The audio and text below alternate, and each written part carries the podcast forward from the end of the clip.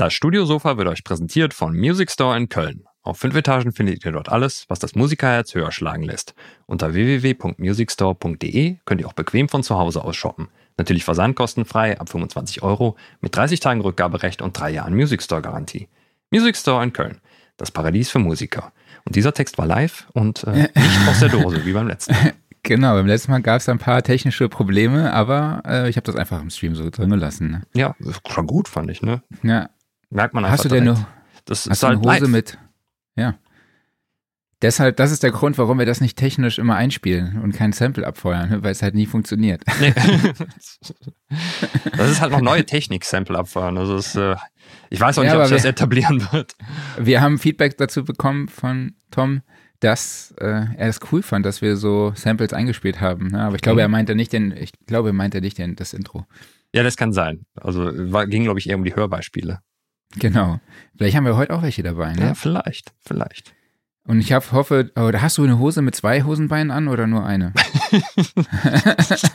Was ist denn das für eine Frage?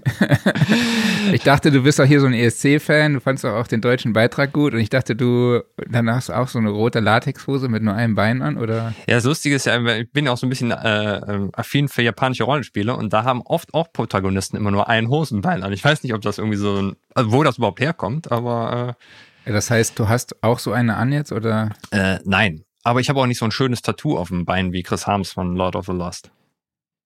Naja, komm, muss noch eins kommen. Kannst dir doch Studiosofa irgendwie aufs Bein tätowieren. Hör mal, ich bin so ein dünnes Mannequin, jedes Tattoo auf mir sieht albern aus. Ach, Quatsch. Ja, und außerdem äh, sollte ich mir irgendwann aus irgendeinem Grund mal was tätowieren lassen. Das Einzige, was, glaube ich, optisch passen würde, wäre das Decepticon-Logo. Passenderweise habe ich ein Transformers-T-Shirt heute an, als ob ich es geahnt hätte, dass du das fragst. Als ob du es geahnt hast. Ja. Ich würde sagen, wir legen los. Ja, das, äh, können, können, wir, können wir das Intro auch einsamplen? Geht das? Ich glaube, so weit sind wir noch nicht, oder? Du meinst so einen Kaltstart, dass wir so einen Kaltstart immer vorne, vorher Ja, ja. aufnehmen und den einfach einspielen? Brauchen wir auch mehr Rechenleistung für. Also vielleicht mit den M3s oder sowas, dann geht das vielleicht irgendwann, aber. Dann geht das. Ja, okay. Ach, komm, fang mal an.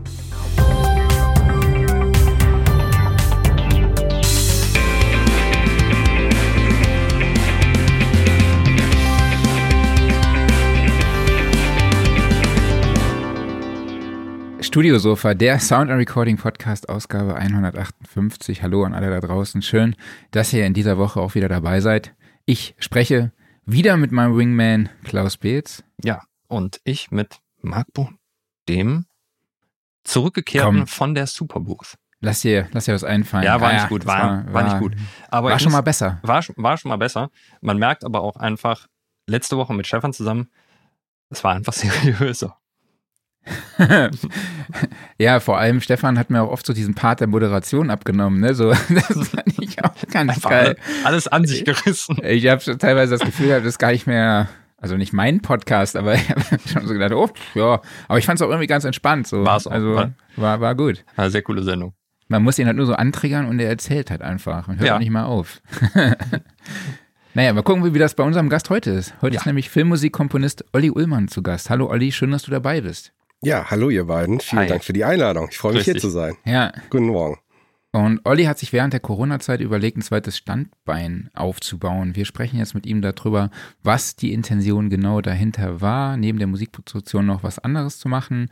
Ähm, er hat, er wird uns auch erklären, wie er dann einen Markt für sich auch gefunden hat, wie vielleicht auch die Motivation äh, in schlechten Zeiten aussah und wie er da vielleicht auch durchgekommen ist, wie man sich strukturiert und dann sprechen wir auch über die Entwicklung, Entwicklung des Softwareinstrumentes, was dabei rausgekommen ist, was er mit dem lieben netten Kollegen hier oben rechts im Bild äh, zusammen produziert hat. Ich hoffe, das habe ich so richtig formuliert. Und äh, wenn ihr da draußen Fragen dazu habt, dann könnt ihr die natürlich wie immer live über die Fun äh, Kommentarfunktion auf YouTube oder auch Facebook an uns stellen. Die beiden werden die dann für euch beantworten. Und ich würde sagen, wir steigen direkt mal ein. Olli, ich habe hier so ein paar Mitschripsel von dir. Ähm, und hier steht Songwriting für Popstars, Roses, No Angels. Wie, wie kam es dazu? Ja, äh, meine, meine eigentlich schon vergessene Vergangenheit sozusagen. Ähm, das war eine ganz witzige Geschichte. Also ich habe in dem ersten Studio, in dem ich damals als, ich glaube, 14-Jähriger angefangen habe, ähm, meine Produktion zu machen, eine liebe Person namens Terry Bier kennengelernt. Ganz, mhm. ganz tolle Sängerin. Und äh, ich habe noch zu Hause gewohnt und habe aber da tatsächlich mir ein eigenes Studio bauen dürfen. Also richtig mit Wände ziehen und Akustik und so. Meine Eltern waren da irgendwie, ja, haben mich da echt machen lassen. Und wir ja, haben uns, wie gesagt, im Studio 1 kennengelernt. Ich bin da irgendwann weg und Terry und ich haben trotzdem weiter Musik gemacht und irgendwann kam sie dann in mein Kinderzimmer nach Quickborn, in das ich das Studio gebaut hatte okay. und äh, hatte eine Songidee die wir dann einfach auch umgesetzt haben und die echt toll klang und äh, damit ist sie dann wiederum zu Universal gegangen, zu Tombone ähm, und wollte das Thema eigentlich für sich als eigenen Song vorstellen. Terry ist ein bisschen älter als ich und auch schon länger dabei, kannte deshalb, wie gesagt, Universal. Und Tom sagte, also, ah, die Nummer ist super, ich sehe sie aber nicht für dich. Ähm, ich möchte sie aber unbedingt für Broses haben, weil Album ist eigentlich schon fertig, aber Song gefällt mir so gut. Ja, und so ist das gekommen, dass wir tatsächlich ja in meinem Kinderzimmer einen Song äh, produziert haben, der dann bei Broses auf dem Album gelandet ist, das sich dann irgendwie 500.000 Mal verkauft hat. Krass. Und ähm, ja, war, also da war ich dann, ich glaube, 16, 17 oder so, als das passiert mhm. ist. Und ja, dann ergibt sich natürlich so das eine zum anderen. Ich habe dann andere Produzenten kennengelernt, damals Mirko von Schlieffen, den kennen die einen oder anderen vielleicht noch von Schiller, war damals einer der Produzenten. Ähm, Entschuldigung, der mich wiederum dann weiter empfohlen hat an andere Studios, wo ich weitere Menschen kennengelernt habe und so kommt das dann und wenn man sich dann irgendwie gut versteht mit allen und irgendwie die Chemie stimmt, dann entwickelte sich daraus dann auch noch, dass ich für die No Angels äh, was mit äh, produziert habe oder Irgendwann kamen Produzenten von Sarah Connor auf mich zu und sagten, hier, wir haben diesen einen Beat, den du da für Broses gemacht hast, gehört und finden das total toll. Hast du nicht Lust, einen Remix zu Sarah Connor zu machen? Ja, und so kommt dann einfach irgendwie eins zum anderen. Okay, und dann bist du in die Werbemusik auch gerutscht, beziehungsweise dann am Ende bist du jetzt hauptsächlich Filmmusikkomponist. Ähm, für welche Produktionen arbeitest du denn da so? Ähm, also Kunden meinst du wahrscheinlich. Genau. Also ähm, alles Mögliche. Also ich habe äh, Naturdokumentation fürs Öffentlich-Rechtliche gemacht. Ähm, das lief dann unter Wildes Deutschland oder äh, Expedition ins Tierreich. Das kennt ja, glaube ich, jeder. Mhm. Ähm, ich habe für Werbekunden wie Porsche, ähm, Bugatti Automobils oder Nivea mhm. gearbeitet. Ähm, das sind so Dinge, die ich, die ich in der Zeit gemacht habe. Und ähm, das Ganze kam eigentlich zustande, dass ich irgendwann gemerkt habe, oh, also Popmusik ist okay, aber eigentlich kann ich es doch gar nicht so gut wie vielleicht andere. Und meine Leidenschaft liegt auch woanders. Meine Leidenschaft liegt einfach in der Film- und Trailer- und Werbemusik. Mhm. Und dann habe ich gesagt, gut, das möchte ich machen. Und dann habe ich dann einfach mal mich hingesetzt und habe so eine ähm, Demo-CD mit äh, zehn Songs gemacht und habe dann tatsächlich die Kontakte, die ich damals schon aus der Popwelt gesammelt habe, versucht zu nutzen, um in diese Filmwelt reinzukommen. Habe also den damaligen Chef von Warner angerufen und habe gesagt, hör zu, äh, Thomas, weil das war einfach ein Kumpel oder ist ein Kumpel von mir. Ähm, ich möchte gern das und das machen, hast du irgendeinen Kontakt? Und er sagt, ja, ruf mal den und den an. Ähm, und das habe ich getan. Ich habe dann damals bei dem damaligen Permusik, das ist ein Verlag, Chef angerufen namens Lars Ingwersen, habe gesagt, hallo, ich bin der Olli, ich habe hier eine Demo-CD, ich möchte gern Filmmusiker werden. So, und ähm, der, das ist ein super netter Kerl. Und da merkt man wieder, wie wichtig auch Glück ist. Also ich, ich bin der Meinung, du kannst der beste Musiker sein, wenn du kein Glück hast, dann wird es trotzdem nichts. Mhm. Und mein Glück in dem Fall war, dass der, der Musikverlag eine Filmproduktion ähm, betreut hat, die wiederum gerade diese erste Naturdoku gemacht haben und mit ihrem Komponisten unzufrieden waren. Mhm. Und die haben dann von dem Verlag meine Demo-CD bekommen und fanden die so gut, dass sie dann das lieber halt mit mir machen wollten. Also das war wirklich zum richtigen Ze äh, Moment oder zum richtigen Zeitpunkt am richtigen Ort. Und das Witzige an der Geschichte war, es gab dann ein erstes Meeting mit der Filmproduktionsfirma und da stellte sich dann raus, dass der Regisseur von dem Film ein uralter Kumpel von mir war, mit dem ich zehn Jahre vorher schon Musik gemacht habe. Ja, das war nämlich eigentlich auch ein Mucker. Gary Krosnoff heißt der gute, ein ganz toller ähm, äh, Naturfilmer. Ja, und dann, so ist das dann sozusagen entstanden. Ne? Also einfach angerufen und gemacht und getan. Crazy. Und Aber da, da, also wo du gerade eben Glück sagtest, da war aber auch wirklich dann eine Menge Glück im Spiel. Also einfach schon diese Connections, die sich da aufgebaut haben, ne? Ja, ist so. Also das, das, also man kann immer, also das Filmmusik-Business oder die Filmbranche generell ist ja, ist ja so ein Buddy-Business, nenne ich das immer. Das heißt, die Leute kennen sich lange, die arbeiten lange zusammen, die sind oftmals auch befreundet. Und da reinzukommen, ist halt von extern un unfassbar schwer, weil die Leute mhm. lernen sich teilweise schon beim Studium kennen und arbeiten dann halt ihr ganzes Leben lang zusammen. Ähm, das heißt, wenn man da rein möchte, ähm, genau, ist entweder der Weg wirklich zu studieren und da vielleicht sich die Connections aufzubauen oder einfach das zu probieren und dann Glück zu haben. Ne? Mhm.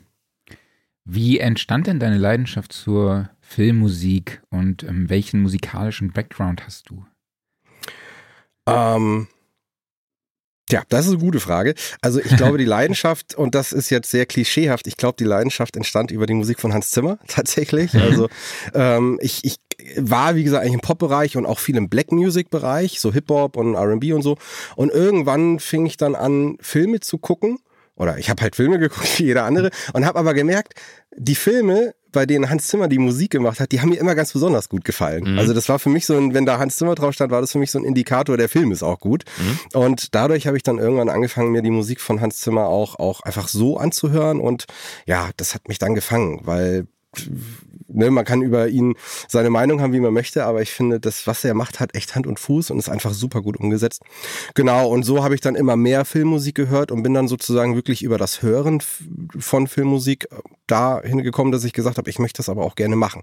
Und das gefällt mir viel besser als Popmusik und hat viel mehr, ja, man kann sich mehr verwirklichen im Sinne von, dass man nicht immer das Gleiche machen muss, sondern auf das Projekt bezogen arbeiten kann. Und das ja, hat dann, wie gesagt, die Leidenschaft entfeuert. Und zu meinem musikalischen Background, also ich habe, glaube also das erste Mal wirklich mit Musik in Berührung gekommen, bin ich, glaube ich, mit drei oder so. Da habe ich ähm, das erste Mal an dem Konzertflügel meines Onkels gesessen und äh, habe ihn sozusagen seitdem nie wieder verlassen. Also ähm, ja, habe dann einfach gemerkt, okay, das ist mein Ding und habe dann einfach auch durch meine Eltern eine große Unterstützung erfahren, dass sie mir einfach auch mal ein Keyboard geschenkt haben und das einfach gefördert haben, diese musikalische Ader. Ähm, und ich habe, glaube ich, zwei Monate oder so Klavierunterricht in meinem Leben gehabt, aber das war's dann ehrlicherweise auch. okay. Also das ist alles wirklich Learning by Doing, autodidaktisch entstanden und bis heute auch so geblieben. Witzig dabei ist, dass heute, also ich gebe ja auch oder ich stelle ja auch Tutorials her und gebe auch eins zu eins Coachings und witzig ist, dass mich teilweise heute studierte Musiker anschreiben und sagen, hör zu, kannst du mir ein Tutorial oder kannst du mir ein Coaching für Filmmusik geben? Wo ich denke, wow, das ist natürlich äh, irgendwie so ein kleiner Ritterschlag, dass die Leute, die es eigentlich studiert haben, dich dann trotzdem nochmal vielleicht um Rat fragen, so. Das heißt aber, Noten lesen ist schon dein Ding, oder? Ich kann schon Noten lesen, aber ich kann nicht nach Noten spielen und okay. ähm, das ist auch wirklich kein effektiver Part meiner Arbeit. Also okay. wenn ich natürlich irgendwie ein Projekt habe, wo es das Budget gibt, vielleicht echte Musiker aufzunehmen, dann muss ich natürlich dafür sorgen, dass die ihre Noten bekommen. Ähm, das mache ich dann mit Cubase ähm, und setze mich dann meistens mit äh, einer Freundin von mir, Johanna Braun, das ist eine sehr begabte Geigerin hin und sage, hör mal zu, kannst du mal kurz über die Noten gucken, ob das auch so stimmt, was Cubase mir da ausgegeben hat?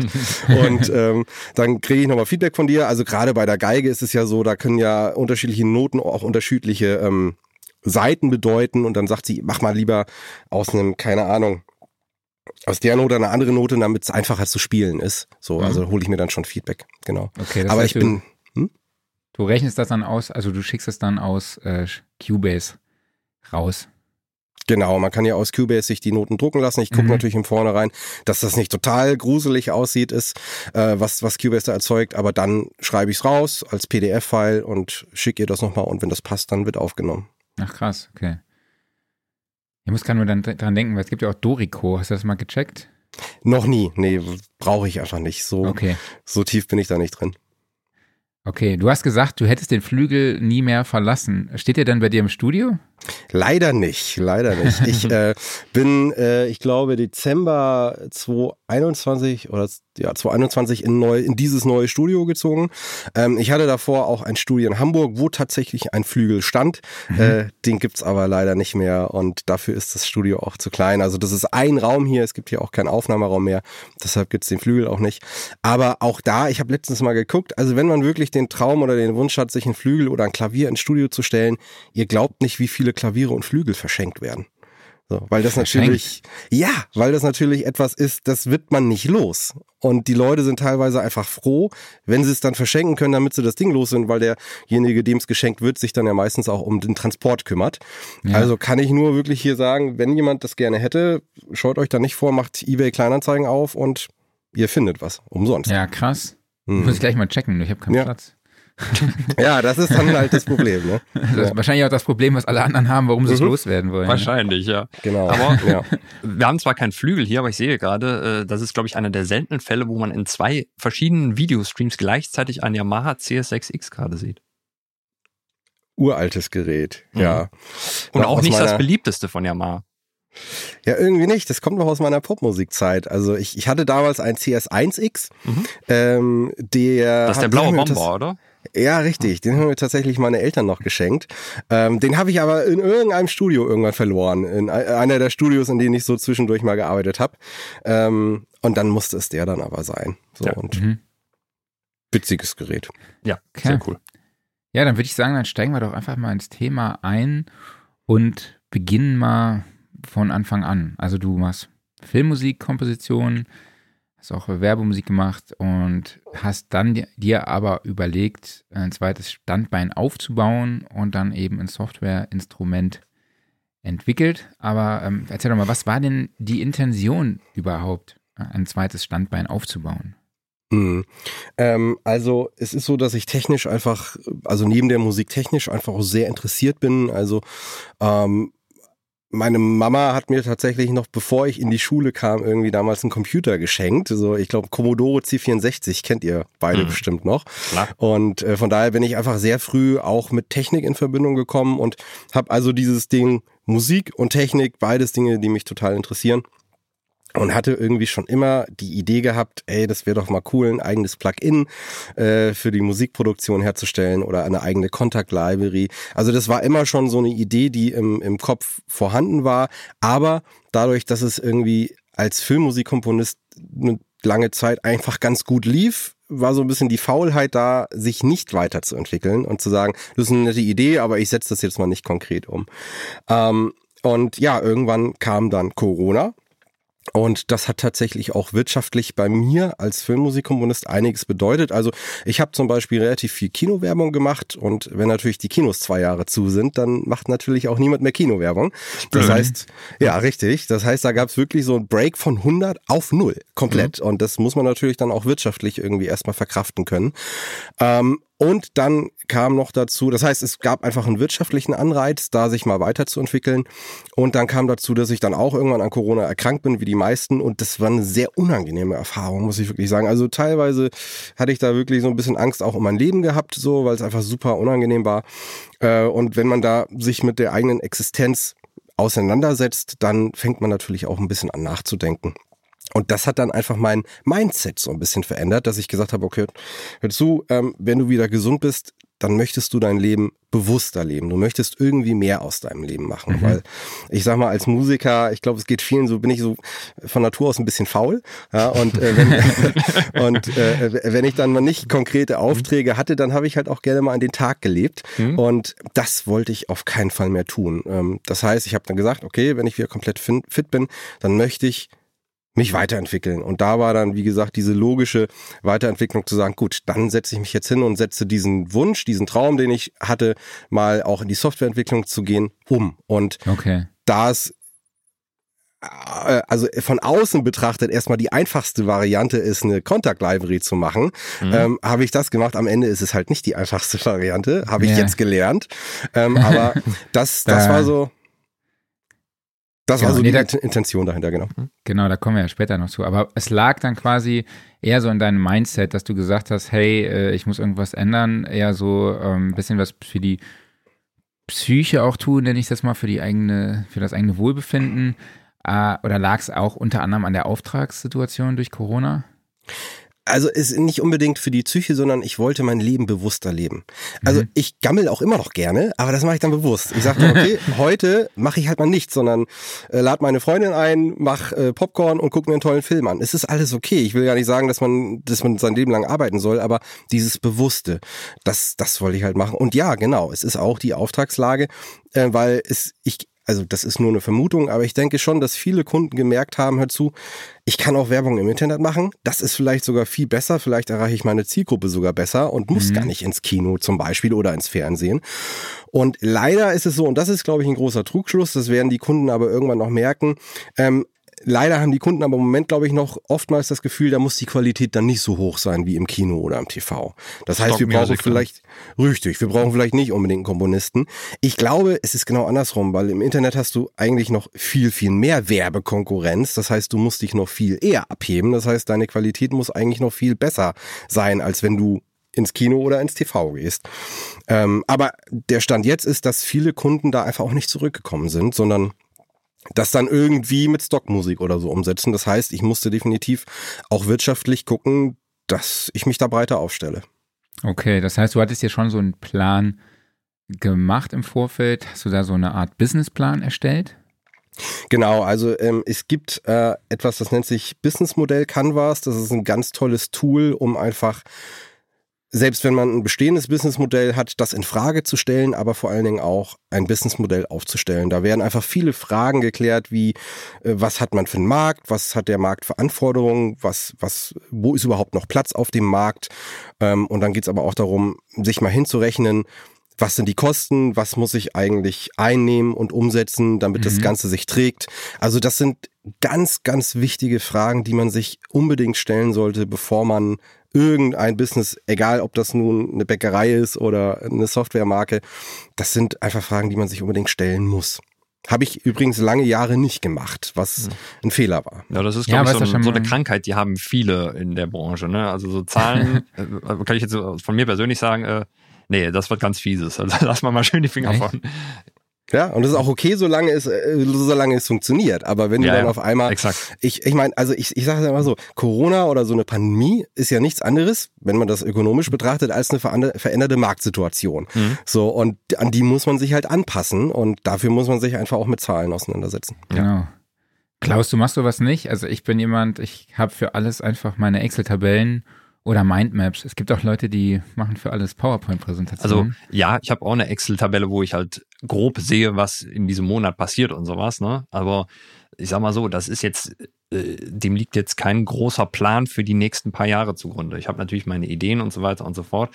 Aber äh, sagen wir mal so, sobald zum Beispiel das Wort Steuererklärung durch den Raum flattert, ne, dann äh, wird mir aber ganz anders und äh, ich habe dringend noch andere Dinge zu tun als das. Ne? So die Tendenz. Ich glaube, das Wobei das, das, ja, aber das muss ich sagen, wenn man dann mal dran sitzt, empfinde ich das als was sehr Beruhigendes. Weil man muss nicht viel nachdenken, man, man muss nur sortieren und so. Ja. ja? Du bist komisch. Ich finde das ja. aber auch. Also ich, Ihr seid komisch. Ja. Vor allem, also gut, aber ich meine, ich bin halt auch kein, äh, ich habe kein Gewerbe. Da ist es natürlich wieder ein bisschen kom komplexer. Aber ich finde, ich setze mich halt einmal dann Anfang des Jahres hin und fülle Viso aus.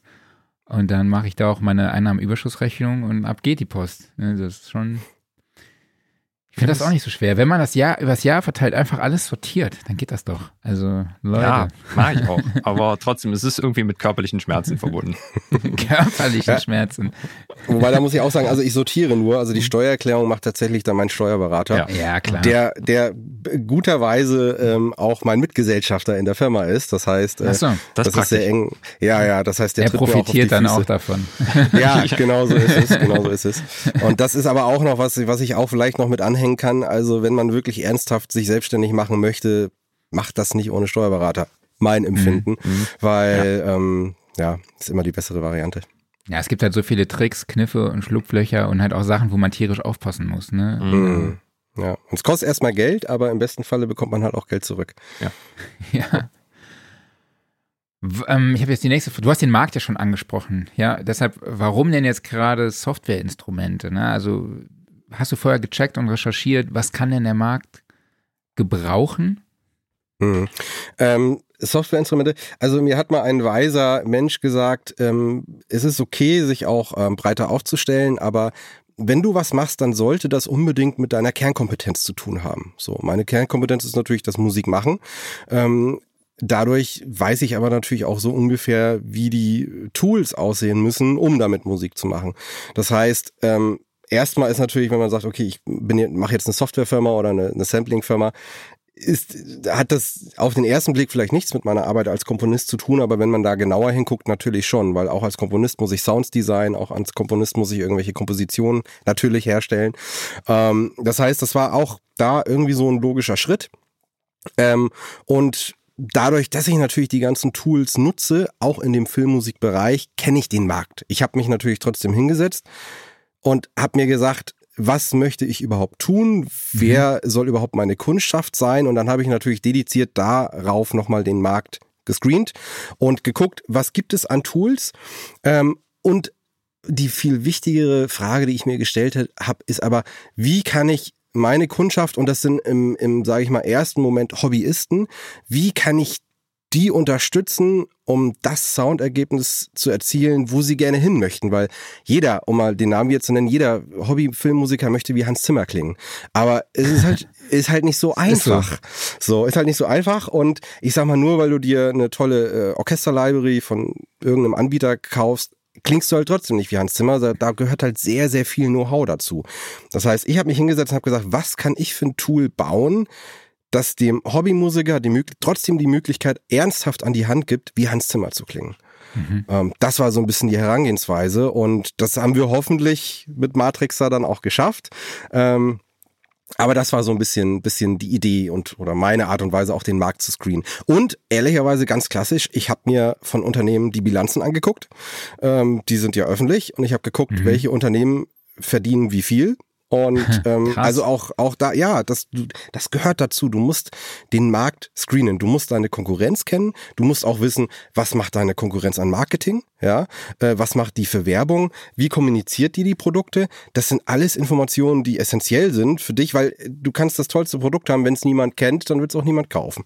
Mhm. Das heißt, man muss tatsächlich auch im Marketingbereich einfach seinen Slot finden. Mhm. Und den habe ich gefunden. Ich weiß nicht, ob ich da jetzt was zu sagen soll oder ob wir da nochmal zurückkommen. Genau, wollen. also da würde ich jetzt, genau, ich kann da mal kurz zwischenfragen. Ähm, du hast gesagt, du hast den Markt gescreent, du hast geguckt, was macht die Konkurrenz.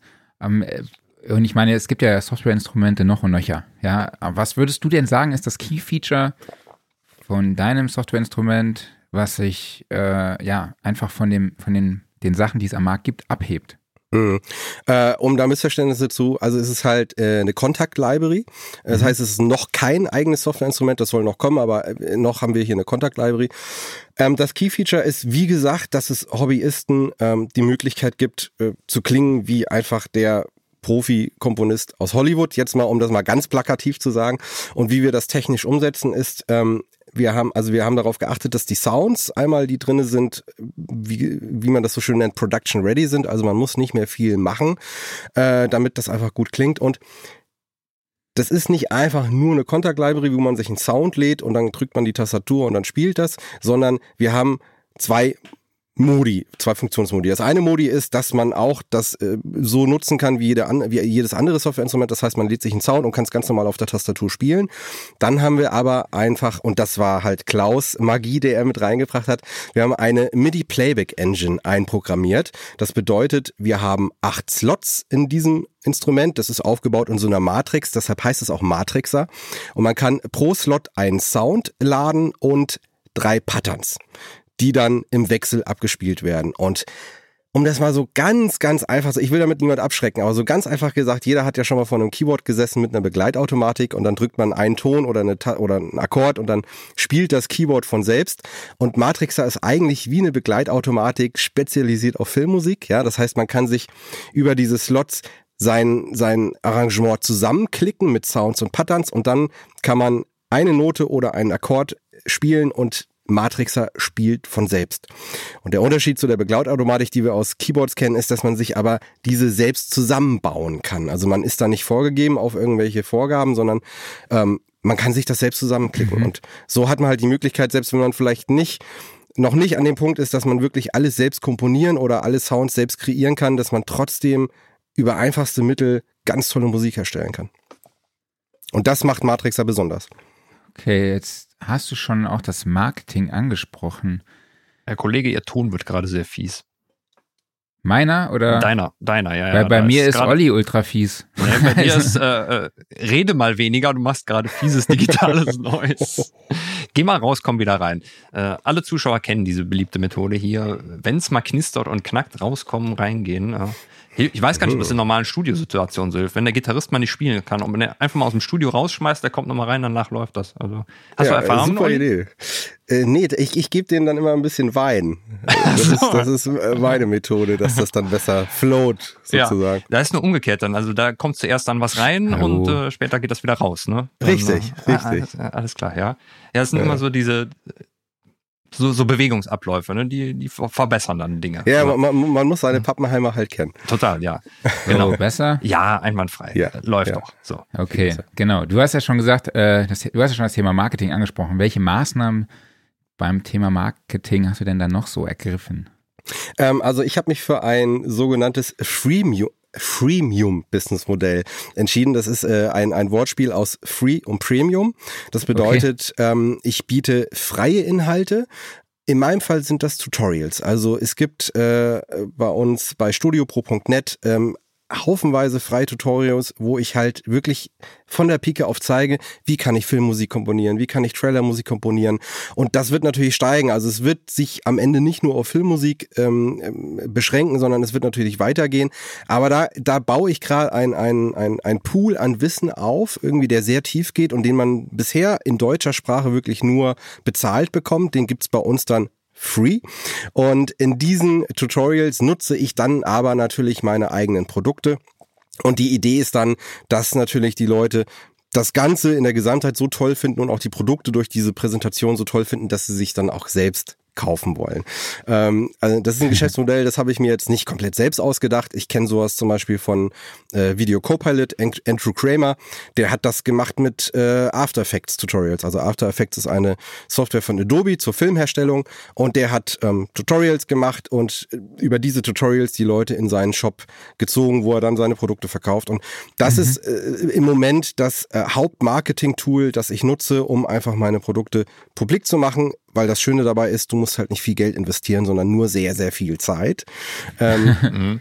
So, und als nächsten Schritt, jetzt, wenn Matrixer dann fertig ist, also wir hoffen, also es wird auf jeden Fall am Montag in unserem Store verfüg zu, zur Verfügung stehen. Wir hoffen, dass wir es am, äh, im, am Wochenende schon reinstellen können. Und sobald das dann der Fall ist, geht es natürlich weiter. Dann wird man natürlich ähm, weitere YouTuber ansprechen, weitere Formate wie euers und zu sagen, hör mal zu, wir haben das und das tolle Produkt. Habt ihr vielleicht Lust auf einen Test oder könnt ihr mal darüber berichten? Also viel, viel, viel Klinke putzen. Ähm, und ich dann kann ja da gerne den Kontakt zu unserer meiner Sales-Kollegin geben. Das kann ja, Problem. sehr gut, sehr gut. immer, immer her damit. Ja. Also das, äh, aber genau, also aber als Hauptmarketing-Tool im Moment ist wirklich dieses Thema, dass ich sage, okay, es gibt freie Inhalte und die bewerben somit automatisch dann auch die eigenen Produkte. Cool, was würdest du denn sagen, wie der sich die Aufwandsverteilung verhält. Also ich meine, du, du hast, machst ja, produzierst wahrscheinlich auch noch Filmmusik, dann hast du jetzt sehr viel Zeit in die Entwicklung, Entwicklung gesteckt. Du, und du machst Mastering, ach, ähm, TV-Werbung, ähm, oder? Nee, ich wollte eigentlich sagen, du machst diese Filmmusikkomposition, Marketing würde ich eigentlich sagen, nicht Mastering. Ja, okay. hm. hm. Ähm, also zurzeit würde ich tatsächlich sagen, dass Studio Bro ähm, 80 Prozent meiner, meiner Arbeitszeit irgendwie in Anspruch nimmt, weil ja, äh, also Klaus weiß das ja, der hat mich ja die letzten 1,5 Jahre begleitet. Also das schon mal als Info, wir haben jetzt wirklich 1,5 Jahre an diesem, an dieser Contact Library gesessen. Also eine unfassbar lange Zeit, wo ich ich dachte, das Ding ist in drei Monaten durch, aber äh, ja, genau. Klaus hat, Klaus hat damals schon gelacht und lacht auch immer noch. Ähm, und das ist auch, ist auch okay. Es war also eine sehr steile Lernkurve bei mir. So, aber das heißt, ich musste halt parallel an dem, äh, an dem Instrument arbeiten und dadurch dass Matrix halt nicht nur eine Sound Library ist, sondern wie gesagt dieses dieses ultimative Tool, nenne ich es jetzt mal, musste ich ja dafür auch auch Phrasen und Patterns komponieren. Das heißt, es war nicht mhm. nur Sounddesign, ich musste auch Komposition machen. Ich habe tatsächlich auch die Oberfläche selbst designt irgendwie, also das User Interface. Ähm, also da ist viel Arbeit von meiner Seite gekommen. Ähm, dann musste ich nebenbei oder muss ich nebenbei die ähm, Social Media Inhalte oder die Tutorials produzieren. Also es ist so viel Arbeit und ihr kennt das ja selbst, wie lange das dauert, mal so eine Stunde Video zu, zu produzieren. Mhm. Das, also ich sitze da zwei, drei, vier Tage dran mit Schnitt mhm. und Nachvertonung.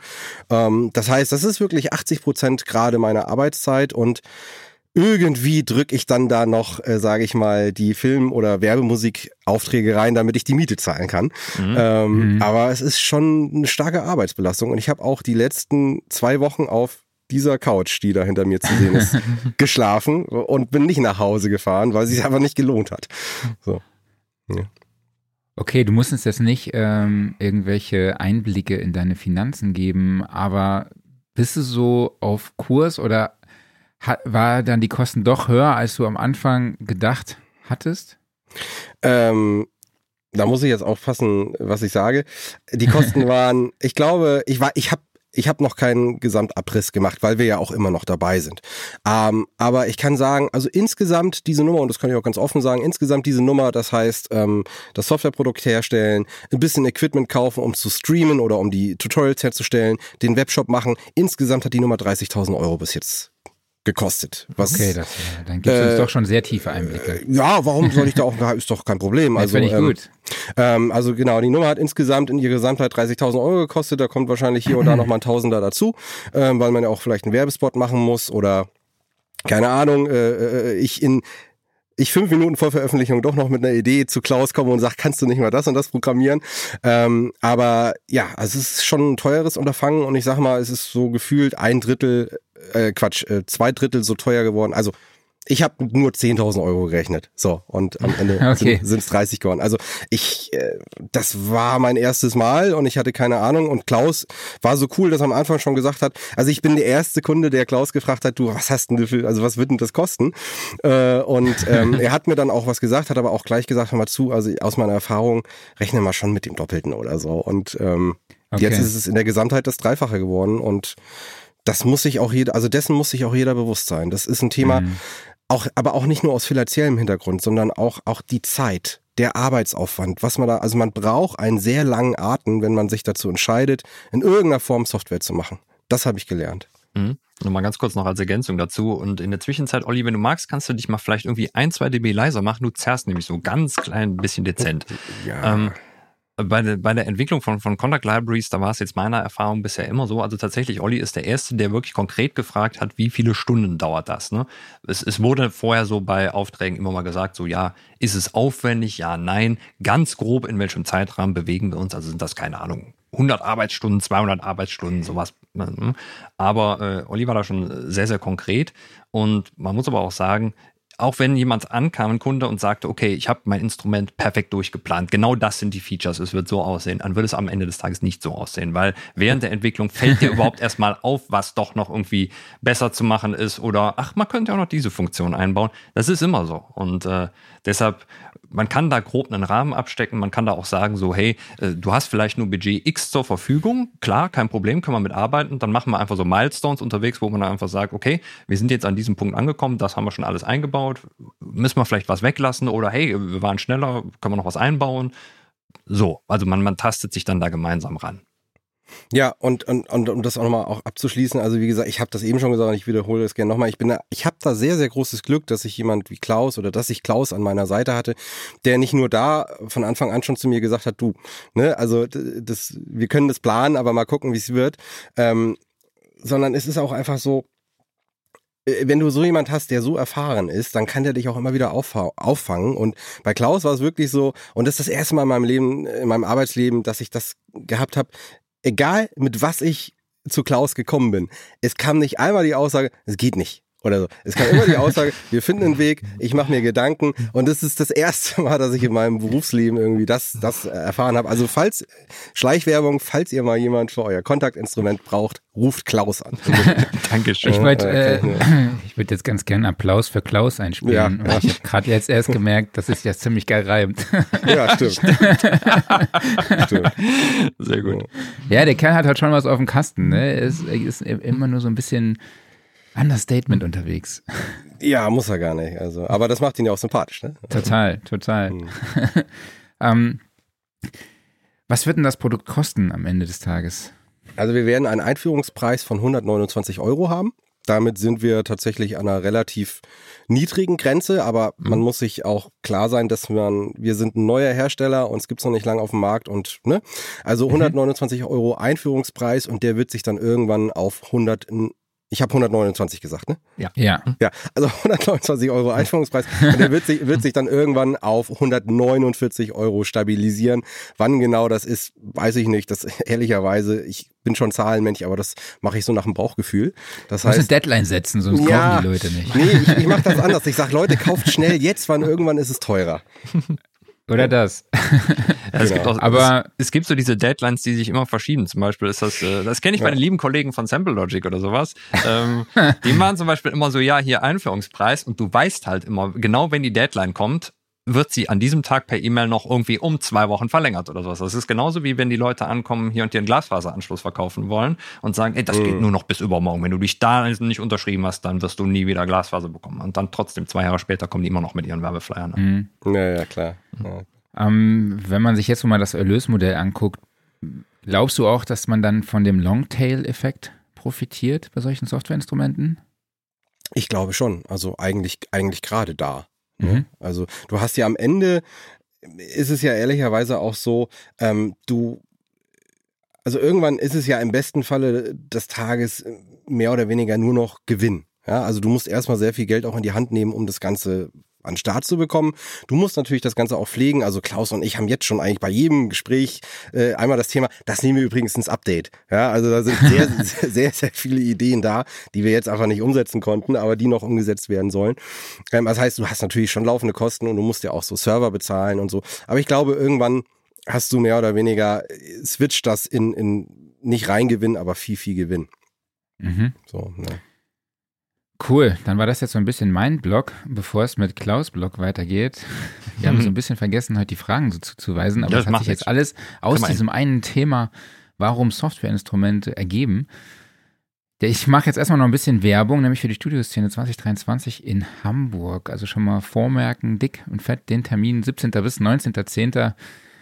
Live auf der Messe Hamburg sind mit dabei Jason Joshua, der unter anderem zusammen mit Beyoncé oder Snoop Dogg arbeitet, dann Warren Ewart vom Produce Like a Pro, Catherine Marks, die unter anderem bereits mit The Killers gearbeitet hat, oder Moritz Enders, ich glaube der einzige Engineer, der rein analog arbeitet, ja, auch bekannt für Produktionen von The Intersphere oder Silbermond. Dann haben wir Jill Zimmermann, die auch schon mal hier im Podcast war, genauso wie Quarterhead, die Jungs waren auch schon hier. Hans-Martin Buff, Jawohl. natürlich, darf natürlich nicht fehlen. Und Stefan Bethke, Mastering Engineer. Mit dabei sind auch noch natürlich äh, Top-Brands der Pro-Audio-Branche, die vor Ort ihr Top-Gear vorstellen. Und mein Highlight ist halt immer noch, dass es an allen drei Tagen eben Verpflegung für alle Besucher gibt. Ne? Aus Und auch Essen das ist top, Getränken. das Essen. Top Essen. genau, also immer noch schön die F5-Taste drücken. Es wurde mir gesagt, Mitte Mai gibt es Tickets. Es ist jetzt fast Ende Mai, aber wir warten mal ab. Da wird sich was tun in den nächsten, ich hoffe in der nächsten Woche. Ja. Aber habe ich, glaube ich, letzte Woche schon gesagt. Ne? Ah, es ist aber grob Mitte Mai. Ne? Das, genau. Und das es gestern, gestern hat Steinberg mich gefragt, ob sie vielleicht noch einen Produzenten im Programm unterbringen würden, oha. äh, oder könnten. Und da darf ich noch nichts dazu sagen, aber da kriege ich Gänsehaut. Sag ich mal, wenn das klappt, Leute, dann raste ich komplett aus. dann, ich bin ein absoluter Fanboy. Äh, ich habe es auch schon öfter mal hier erwähnt, ähm, aber ich hoffe, dass ich da bald Näheres dazu erzählen kann. Hm, Also du kriegst Immer Gänsehaut wegen des Produzenten und nicht wegen des Produktes, oder? Welches Produkt? Ja, er wird, er wird wohl hoffentlich Cubase benutzen, oder? Ach so, ja, dann Macht kriegst Sinn. du Gänsehaut deshalb und ich krieg Gänsehaut, genau. Klingt aber nach einem, nach einem tollen Line-Up. Also wirklich. Also, ja.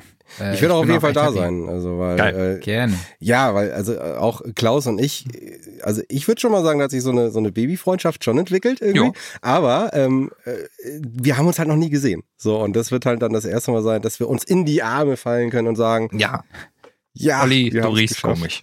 Ja, richtig, ja, ja, richtig. Ja. Ja, genau. Man hat dann auch dort bei diesem Community äh, die, äh, Event die Möglichkeit, sich äh, dann auch mal persönlich zu riechen. Ne? Ja, mhm. Endlich. das ist wichtig. Endlich. Ja, ja, unbedingt. Ja, immer checken, studioszene.de und jetzt machen wir weiter, beziehungsweise der Kollege macht weiter. Jetzt haben wir, haben wir jetzt irgendwie Soundbeispiele, die wir vielleicht mal einspielen können. Haben wir tatsächlich, genau. Also, ähm, Sommer einfach mal, Olli. Ja, ich würde sagen, Ich, wir ich, ich würde dazu, glaube ich, was sagen, damit der, Gerne. damit Hm? der im Zuhörer Vorfeld überhaupt weiß. oder danach? Das, das mache ich, das wollte ich jetzt halt euch äh, überlassen. lass Wie lass mal abspielen und dann reden wir drüber. Genau. Genau. Alles klar. Also wir haben hier so drei Soundbeispiele, die hat der Olli mir heute Morgen noch kurz geschickt. Das sind einfach ganz kurze Snippets von irgendwie, was sind das, 30 Sekunden oder sowas jeweils, glaube ich. so. Ne? Hm. Äh, ich. Ich drück mal auf Play, mal gucken, was passiert.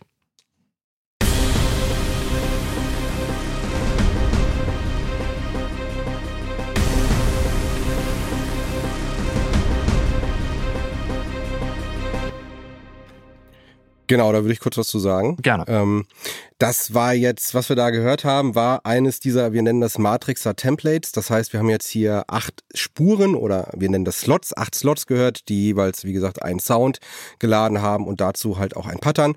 Und ich habe tatsächlich einfach auf der Tastatur das C gedrückt und äh, Matrixer hat das dann abgespielt. Und äh, wie gesagt, Vorher habe ich das aber alles mir schön ähm, ja, kombiniert und mir überlegt, was möchte ich da überhaupt spielen lassen. Ich kann auch die Möglichkeit, also ich kann auch das Ganze selbst händisch einspielen. Ne? Also man ist nicht darauf irgendwie fixiert, dass das nur so funktioniert, aber das ist halt sozusagen das Besondere an Matrixer, dass diese ja, Musik sozusagen per Knopfdruck erzeugt werden kann. Genau. Vielleicht kannst du es noch mal ganz kurz dokumentieren. Das heißt, wir haben jetzt ja mehrere Layer gehört. Wir haben, ähm, ich sag mal, was Perkussives gehört, äh, also Drums nenne ich es jetzt mal, dann haben wir Strings gehört. Welche Layer waren da und wie hast du die dann gemischt? Ma macht das der User selber im Interface oder hast du das schon vorgegeben quasi? Ähm, also diese Templates, die mitgeliefert werden, das sind halt schon mal Ansätze. Also und es kann auch alles von den Usern benutzt werden. Also da ist nichts irgendwie GEMA restriktiert oder sonst irgendwas, sondern das ist alles frei Mhm. verwendbar. Okay. Ähm, und wir haben, äh, es gibt, äh, Matrix hat zwei äh, Pages. Die erste Page ist, auf der ersten Page befindet sich die Matrix, äh, in der man dann die Sounds und Patterns kombinieren kann. Und es gibt schon mal Okay. so Quick Controls wie Lautstärke, Filter.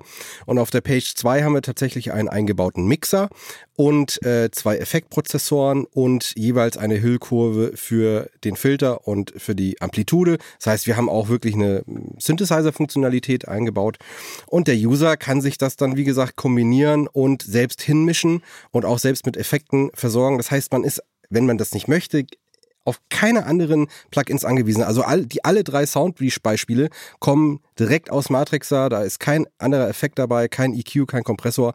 Das ist der pure Sound. Wir haben aber auch ähm, acht Einzelausgänge. Das heißt, wenn der User dann ähm, seinen, seinen Song fertig hat und möchte den mischen, kann er aus Matrixer die einzelnen Slots auch per Einzelausgang rausgeben und dann in seiner DAW weiter bearbeiten. Genau. Und einfach nochmal zu, wichtig zu betonen an der Stelle ist, dass es halt keine Audio-Loops sind, sondern es sind halt MIDI-Trigger. Das heißt also, jedes, jeden einzelnen Anschlag, den man da hört, ist halt ein Sample, was getriggert wird. Deshalb kann man halt auch einfach zwischendurch mal kurz die Note wechseln und da wird dann halt nichts getimestretched oder ähnliches, sondern es ist halt einfach, ja, als ob man aus seiner DAW MIDI in ein Instrument reinschickt.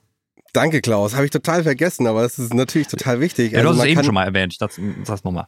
Ah, okay, genau. Also man kann so schnell oder so langsam sein, wie man möchte, oder so hoch oder so tief. Das ist hier keine, kein Audio-File, sondern das sind echte MIDI-Daten und echt, das ist ein echtes Ah. Kontakt, Kontaktinstrument. Genau. Also man kann es so ein bisschen vergleichen. Vielleicht, äh, viele kennen vielleicht von Native Instruments so die Action-Serie, also Action Strings, Action Strikes, ähm, wo man ja auch einfach so diese Phrasen immer hat, was auch MIDI-Patterns sind, die da drin laufen.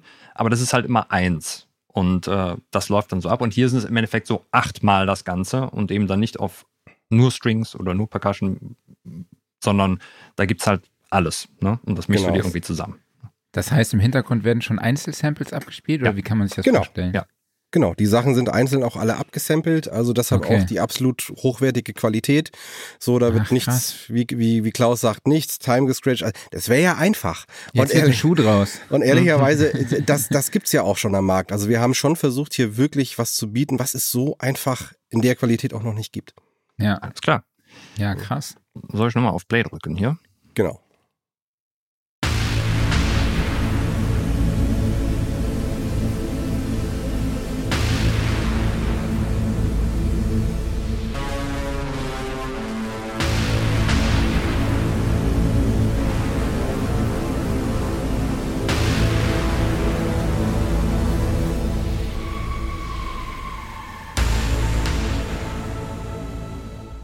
Dramatisch, Genau. Herr Ullmann.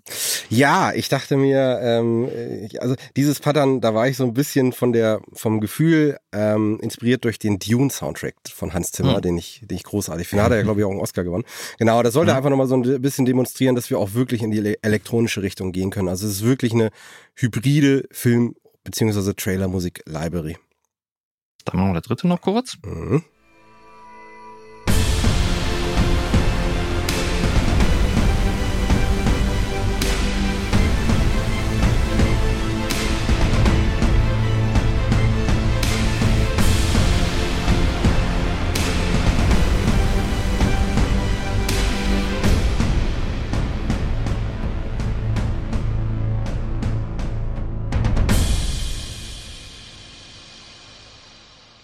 Rums. Rums. Ja, und was ich dazu vielleicht erwähnen könnte, das hört, das sieht man natürlich im Podcast nicht, aber alle, die das Video sehen, die Drums, die ihr ja gehört habt, das war halt dieses Schlagzeug da, was da hinter mir steht. Das ist also wirklich alles auch selbst aufgenommen und editiert. Und auch dazu wird es natürlich auf unserem YouTube-Kanal ein Tutorial geben.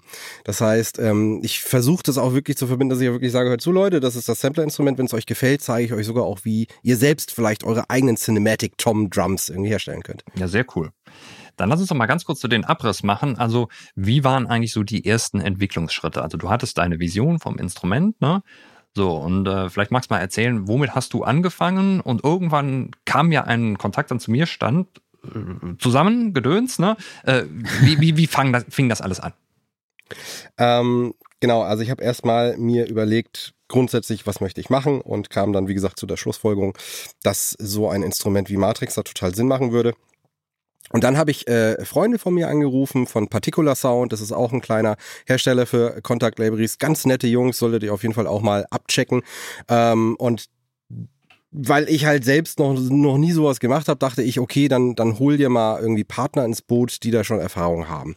Und so kam das dann zu Particular. Und da wir aber schnell gemerkt haben, dass wir einfach äh, irgendwo an unsere Grenzen stoßen, sagte Frank, hör zu, ich kenne da jemand, ja, das ist der Klaus, der Klaus Beetz, und mit dem bringe ich dich mal in Verbindung. Und genau, der hat dann den Kontakt zu uns hergestellt. Also das war so ein bisschen, sage ich mal, die Seite, wie ist das Team entstanden? Und ähm, also ich kann allen, die das vielleicht nutzen und das toll finden, auf jeden Fall versprechen, dass Klaus und das ist nicht das letzte Projekt, das Klaus und ich zusammen machen. Ähm, und von der wirklichen Software-Seite her war es so, dass ich einfach mich hingesetzt habe und gesagt habe, wie kann ich wie kann das dann auch visuell oder als User Interface umgesetzt werden? Und das habe ich tatsächlich in Photoshop gebaut. Ja, das heißt, ich habe mich erstmal in Photoshop hingesetzt und habe das Ganze skizziert und habe das dann im Team mit, Team mit euch allen ja immer wieder besprochen. Mhm. Ähm, und äh, auch da kann ich sagen, das macht man nicht mehr von heute auf morgen. Ich glaube, wir sind bei Seite 1 und bei Seite 2 jeweils bei Version 30 und 32. Mhm. Also es ist immer wieder ein Hin und Her gewesen, wo ich auch Gott sei Dank Feedback von euch bekommen habe. Und ihr habt gesagt, hört zu, das ist vielleicht nicht so gut oder mach mal das eher so. Genau, und so tastet man sich da langsam ran, dass man erstmal ein User Interface baut. Also so habe ich das gemacht, ne? Mhm. um, um zu wissen, okay, wie funktioniert das Ganze ungefähr.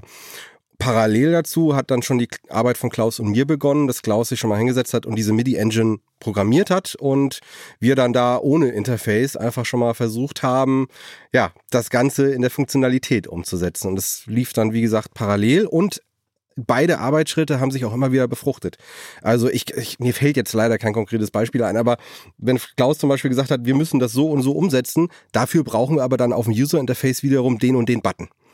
Also so und das ist halt auch, glaube ich, das, was Klaus vorhin angesprochen hat. Das weit, außer du bist the brain of the universum, weißt du das halt im Vornherein nicht irgendwie, was du vielleicht wirklich am Ende für Buttons auf deinem User Interface brauchst oder, oder was vielleicht deine, deines softwareseitig passieren muss, damit das Ganze funktioniert. Mhm. Genau. Ähm, und ähm, ähm, dann äh, dann kam oder kam mhm. natürlich der Content. Das heißt, ich musste natürlich diese ganzen Sounds designen und ich musste natürlich diese ganzen Patterns äh, komponieren. Und das ist auch tatsächlich der Schritt, der jetzt noch am, letzt, am längsten dauert, ähm, weshalb wir halt einfach noch ein, zwei Tage brauchen, bis das Ding veröffentlicht werden kann, weil das ist ja am Ende des Tages auch der wichtigste Part, ne? Also, dass der Sound-Content gut klingt. Genau, perfekte Überleitung dazu. Du hast ja gerade eben schon gesagt, zum Beispiel die Drums entstammen dem Kit, was man da im Hintergrund sieht. Ne? Was hast du denn sonst noch so für Soundquellen benutzt?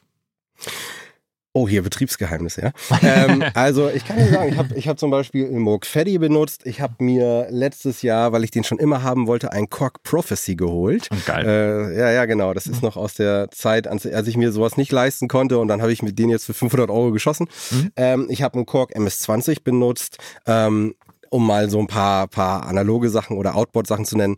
Ich habe aber ganz viel ähm, von Uhe die Sachen benutzt, also mhm. mein, mein Lieblings-Plugin-Hersteller. Äh, da sehr viel ähm, Zebra 2. Mhm. Ähm, einer meiner Lieblings-Synths. Ähm, ich habe ganz viel auch ähm, Omnisphere benutzt. Mhm. Ähm, ähm, viele wissen das nicht. Viele nehmen Omnisphere so als Rombler wahr, so als Sample-Player. Also ich glaube, Omnisphere ist so gefühlt der mächtigste Synthesizer, den es gibt. Irgendwie, also es ist unfassbar, was man damit machen kann. Ähm, Entschuldigt bitte. Ähm, was habe ich sonst noch benutzt? Ich habe von Sound Toys oftmals irgendwie ein, ein, Delay oder so benutzt, wenn ich irgendwas machen wollte. Ähm, also man kann ja. sagen, so grob einfach so aus allen Richtungen irgendwas genommen ne, und durch den und, Wolf aber, hm? Genau, durch den Wolf gedreht. Also gerade wenn es um, ich habe teilweise hier meine Geschirrspülmaschine aufgenommen Ach, geil. und habe und hab aus der Geschirrspülmaschine mit Omnisphere, mit, oh, wie heißt die, wie heißt die Synthese-Funktionalität, Klaus? Du weißt es doch bestimmt. Granularsynthese? Granular, danke. Mhm. Ähm, seht ihr das, das, was ich meine? Klaus äh, ist auf jeden Fall ein Ansprechpartner für alles. Also, genau, jetzt, also ich werde gleich rot, hör mal auf. also hab, hab mit, mit Granularsynthese in Omnisphere aus meinem Geschirrspüler ein Pad gebastelt, das wirklich mega geil klingt. Ähm, also Kreativität ist da auf jeden Fall Trumpf. Okay, ähm, der Kollege hat hier eine neue Frage. Er hat hier eine Frage stehen. Woher, ne Quatsch, wo bin ich jetzt? Wer ver, verrutscht? Ja. Wie bist du bei der Komposition der MIDI-Files vorgegangen und wie hast du es geschafft, inhaltlich alles abzudecken? Und was mich auch noch interessiert, welche Genre wolltest du denn überhaupt abdecken? Also, und für wen speziell wolltest du diese Musik, also diese MIDI-Files komponieren? Mhm. Also, das Instrument ist jetzt in der ersten Instanz natürlich spezialisiert auf Film, Trailer und Werbemusik. Ähm, das heißt, ähm, oder andersrum, ich habe zwei Dinge gemacht. Ich habe zum einen Song-Templates gemacht. Das heißt, ich habe wirklich mehr oder weniger richtige Kompositionen erstellt und die dann in Matrixer übertragen. Das heißt, wir haben teilweise auch wirklich echte Melodielinien in Matrixer, die wie gesagt komplett nutzbar sind. Und dann gibt es mehr oder weniger Pattern-Templates das ist zum Beispiel das erste, was wir jetzt eben gehört haben, das erste Soundbeispiel, wo es dann eher, sag ich mal, ähm, geradlinige Dinge gibt. Und ähm, es ist so, dass Matrixer ähm, Ostinatos hat, weil wie gesagt, Filmmusik ist ja viel Ostinato, viel Arpeggio, mhm. viel Rhythmus. Ähm, das heißt, wir haben ganz viele Ostinato-Geschichten. Also Ostinato sind in der Musik sich wiederholende Sachen. Das wurde publik durch The Dark Knight, da, da, da, da, da, da, da, da, da, was die Streicher immer spielen. Mhm. Davon haben wir viele, viele Geschichten. Ähm, wie gesagt, viele Arpeggios. Einfach viele Dinge, die grundlegend sind, damit der User dann darauf basierend seine, seine Musik zusammenklicken kann. Und es gibt aber, wie gesagt, auch Melodielinien. Also wir haben versucht, das so breit wie möglich abzudecken, aber spezialisiert wirklich auf den Bereich Film- und Trailermusik. Hm. Ich hoffe, das hat die Fragen jetzt gut beantwortet. Ja, wie ist denn das überhaupt so? Also wir haben jetzt hier drei Soundbeispiele gehört, das war alles schon so, ich sag mal, sehr fett, sehr pompös. Ne? Gibt es eigentlich auch die leisen Töne? Unbedingt. Unbedingt. Also gerade die Pads sind leise. Ähm, wir haben ähm, auch mal, auch mal ganz dezente Glöckchen oder auch mal ganz dezente E-Pianos tatsächlich drin. Aber das klingt halt alles nicht so, wie man es erwartet, sage ich mal. Also natürlich haben wir auch den Standard Subbass drin, denn wenn du so eine mhm. Produktion machst, dann brauchst du auch mal einen fetten Subbass. Aber es ist schon so, dass wir versucht haben, das immer sehr speziell klingen zu lassen, weil gerade in der Filmmusik, aber auch ehrlicherweise in der modernen Pop- oder Dance-Musik, du willst ja immer Sounds, die irgendwie neu sind. Und mhm. das haben wir versucht. Also zwei Aspekte waren wichtig beim Sounddesign, die Qualität. Äh, und da haben wir versucht, uns zu messen mit Omnisphere. Ob das geklappt hat, müssen andere entscheiden oder beurteilen. Ähm, aber die Qualität war wichtig und dass man einfach wirklich mal was Neues hat. Nicht den 70 nicht das 70. 80er Jahre Analogpad, sondern ja, wir haben auch Analogpads, aber die haben irgendwas Besonderes dann. Mhm. Alles klar. Mhm. Dann ähm, muss man eigentlich nochmal so sagen, wenn man jetzt so die ganze Entwicklung betrachtet, man was ist jetzt alles skizziert, wann es losging und du hast auch gesagt, ja, mit etwas Glück sind wir jetzt schon am Wochenende fertig, ansonsten äh, bringst du es Montag raus, ne? Aber so über den ganzen Entwicklungsprozess hinweg gesehen, was waren die größten persönlichen Herausforderungen während der Entwicklung, beziehungsweise gab es auch der Kollege hat das hier so nett als LMA-Momente äh, bezeichnet, äh, LMA wo du gesagt hast, es eigentlich das heißen. müsste eigentlich LMA heißen, ja, äh, wo du sagst, okay, nee, ich, ich schmeiß das jetzt hin, war vielleicht doch keine so gute Idee. Hm. Ähm, also ist, ja, also du brauchst, hatte ich ja schon gesagt, du brauchst unf- unfassbar viel Luft. Ähm, ich weiß, einen Moment kommt mir gerade in den Kopf, da habe ich irgendwann mal Matrixer aufgemacht und habe was gedrückt und es hat nichts, auch nur annähernd so geklungen, wie es klingen sollte. so, also wirklich gruselig. So und dann habe ich mich aber hingesetzt und also, und erstmal war ich einfach auch schlecht drauf. Ne, muss ich ganz ehrlich sagen, erstmal war ich so, dass ich dachte, ja, okay, super, vergiss es doch einfach. So und dann habe ich mich aber hingesetzt und habe versucht zu erkennen, was läuft denn hier eigentlich schief? Und dann habe ich so drei Sachen irgendwie identifiziert und dann haben wir beide telefoniert und ich habe gesagt, wir müssen das, das und das machen. Und das waren am Ende Sachen, die gar nicht wirklich aufwendig waren, sie zu ändern, aber sie haben irgendwie alles schwierig gemacht. Und ähm, das hat dann funktioniert. Aber doch, es gibt solche Momente. Und es gab auch Momente, wo ich dann auch, also während wir schon lange an Matrixer gesessen haben, den Markt weiter gescreent habe, weil du bist ja nicht davor gefeit, dass heute jemand was rausbringt, was genau das ist, was du da gerade baust. Mhm. So, und da gab es tatsächlich schon auch ein, zwei Momente, wo ich kurz was gesehen habe, wo ich dachte, ja, super, okay, jetzt können wir Matrixer einstampfen, weil das gibt schon und vergiss es. Ist natürlich Quatsch, weil warum kann es nicht zwei Versionen geben? Klar. Aber, aber vor allen Dingen, als ich dann hingeschaut habe, habe ich gemerkt, nee, das ist doch gar nicht wie Matrixer. Das ist, das ist vielleicht nur in der Funktionalität hier und da gleich, aber die haben zum Beispiel nur einen Slot und nicht eins. Also du kannst damit nicht einen kompletten Song machen, sondern du brauchst mehrere Instanzen und hast du nicht gesehen. Also solche Momente gab es oft äh, und vor allen Dingen, wie gesagt, dieses dieses Pensum, was an Arbeit da ist, dass ich nicht nur Matrixer und den Sound-Content machen muss und den Kompositions-Content, sondern auch noch gleichzeitig Tutorials. Ah, man muss sich das, wie gesagt, sehr überlegen, bevor man sowas machen möchte. Das ist unfassbar viel Arbeit, unfassbar. Und Okay. über ein, anderthalb Jahre, du brauchst wirklich den Atem zu sagen, nee, ich mach das jetzt fertig. So, ich glaube Okay. da dran. Du hast mich ja im Vorfeld auch darauf angesprochen, ob ich dir das Reel schicken kann, was ich immer schneide. Und deshalb haben wir ja immer so dieses Schlussstatement, sag ich jetzt mal. Dazu kommen wir jetzt, weil es einfach ein super, eine super Überleitung ist. Du hast ja gerade diesen Moment angesprochen, ne, wo du dann so gesagt hast, du warst nicht gut gelaunt, dann äh, hast du gesagt, ja, dann machst das alles doch nicht. Woher nimmst du denn ja in dieser Situation dann die Motivation für dieses Projekt, um da dann trotzdem nochmal am Ball zu bleiben? Hm. Ich glaube, die Motivation, die Motivation für das Projekt ist die gleiche Motivation wie, für, wie fürs Musik machen. Ich möchte einfach was Neues erschaffen. Ich möchte einfach irgendwie was in diese Welt bringen und ähm, das muss aus mir heraus. Das ist eine Kreativität, die, die irgendwie kanalisiert werden muss und entweder mache ich das über die Musik oder jetzt halt auch über, über studiopro.net. Okay, cool. Danke dir. Dann haben wir da eine User-Frage, die gerade ganz gut passt, ne? Jawohl, so ist das. Und zwar, der liebe Sean Sabo hat gefragt, wenn da viel Pattern-basiert läuft, hat man da nicht auch die Befürchtung, dass man dann schnell hört, ah, das wurde mit Matrixer gemacht? Übrigens Respekt dafür, dass du das so geschrieben hast, lieber Sean Sabo. Sehr geil. Ja, stimmt. Das ist Mhm. richtig geschrieben. Ja, Mega. absolut. Cool. Also alle merken. ähm, ich muss mir fragen, aber, äh, dass man dann schnell hört. Nee, ähm, aus zwei Gründen nicht. Zum einen ist es so, und das muss man einfach ganz klar sagen, es gibt natürlich auch in der Filmmusik Trends und zum Beispiel dieses Ostinato, da da da da da da da da da, da ist eine Art Trend und kommt in vielen Filmmusiken vor. Das heißt, wenn, dann klingt man eher so, wie man das halt von Filmmusik gewohnt ist. Wobei ich da auch Matrixer nicht einschränken möchte. Also das ist nur ein Beispiel. Wir haben, glaube ich, 100 Ostinato-Linien. Ne? Also ähm, da ist viel drin. Also das ist das eine. Es ist also nicht, nicht in, in den Kompositionen nicht zu spezifisch. Manchmal schon, oftmals aber nicht. Und vor allen Dingen, es gibt, wie gesagt, ja diesen Keyboard-Modus. Das heißt, wenn man sagt, man möchte gar nicht patternbasiert arbeiten, sondern man möchte wirklich alles selbst auf der Tastatur spielen und sich zum Beispiel einfach einen Sound aus acht Layern zusammenbauen, weil man die Welt irgendwie abbrennen möchte, dann kann man halt auch das tun und kann alles auch selbst einspielen mit seiner eigenen Tastatur. Also Matrixer bietet da dem User einfach beide Varianten und dass man, deshalb ist man in seiner Kreativität da auch überhaupt nicht eingeschränkt. Ja, sehr cool.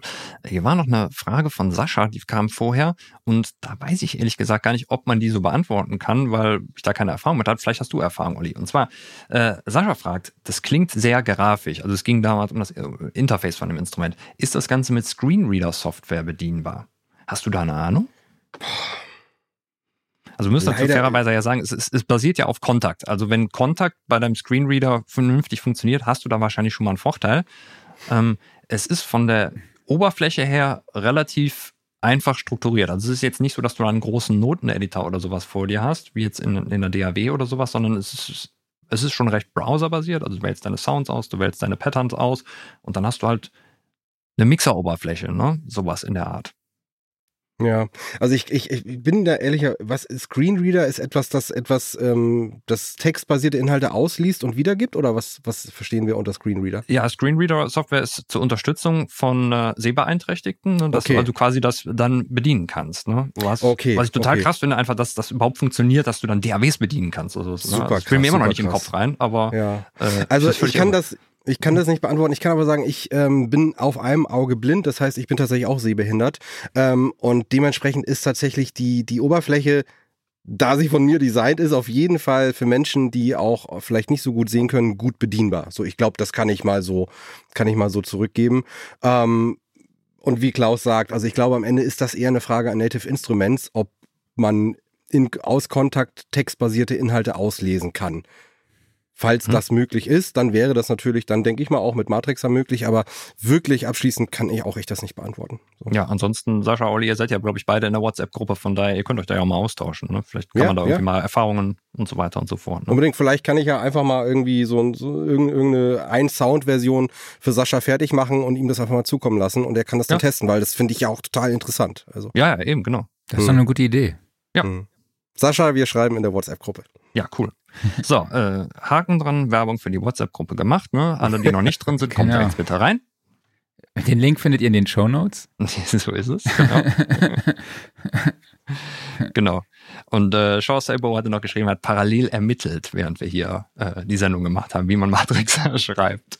Genau, ihr müsst Ah, dann okay. vielleicht noch sagen, wie man es schreibt, weil die Hörer und Genau, Hörerinnen, ja, die Genau. Wir es sagen zwar Matrixar, ne, aber es ist, sag mal, Olli.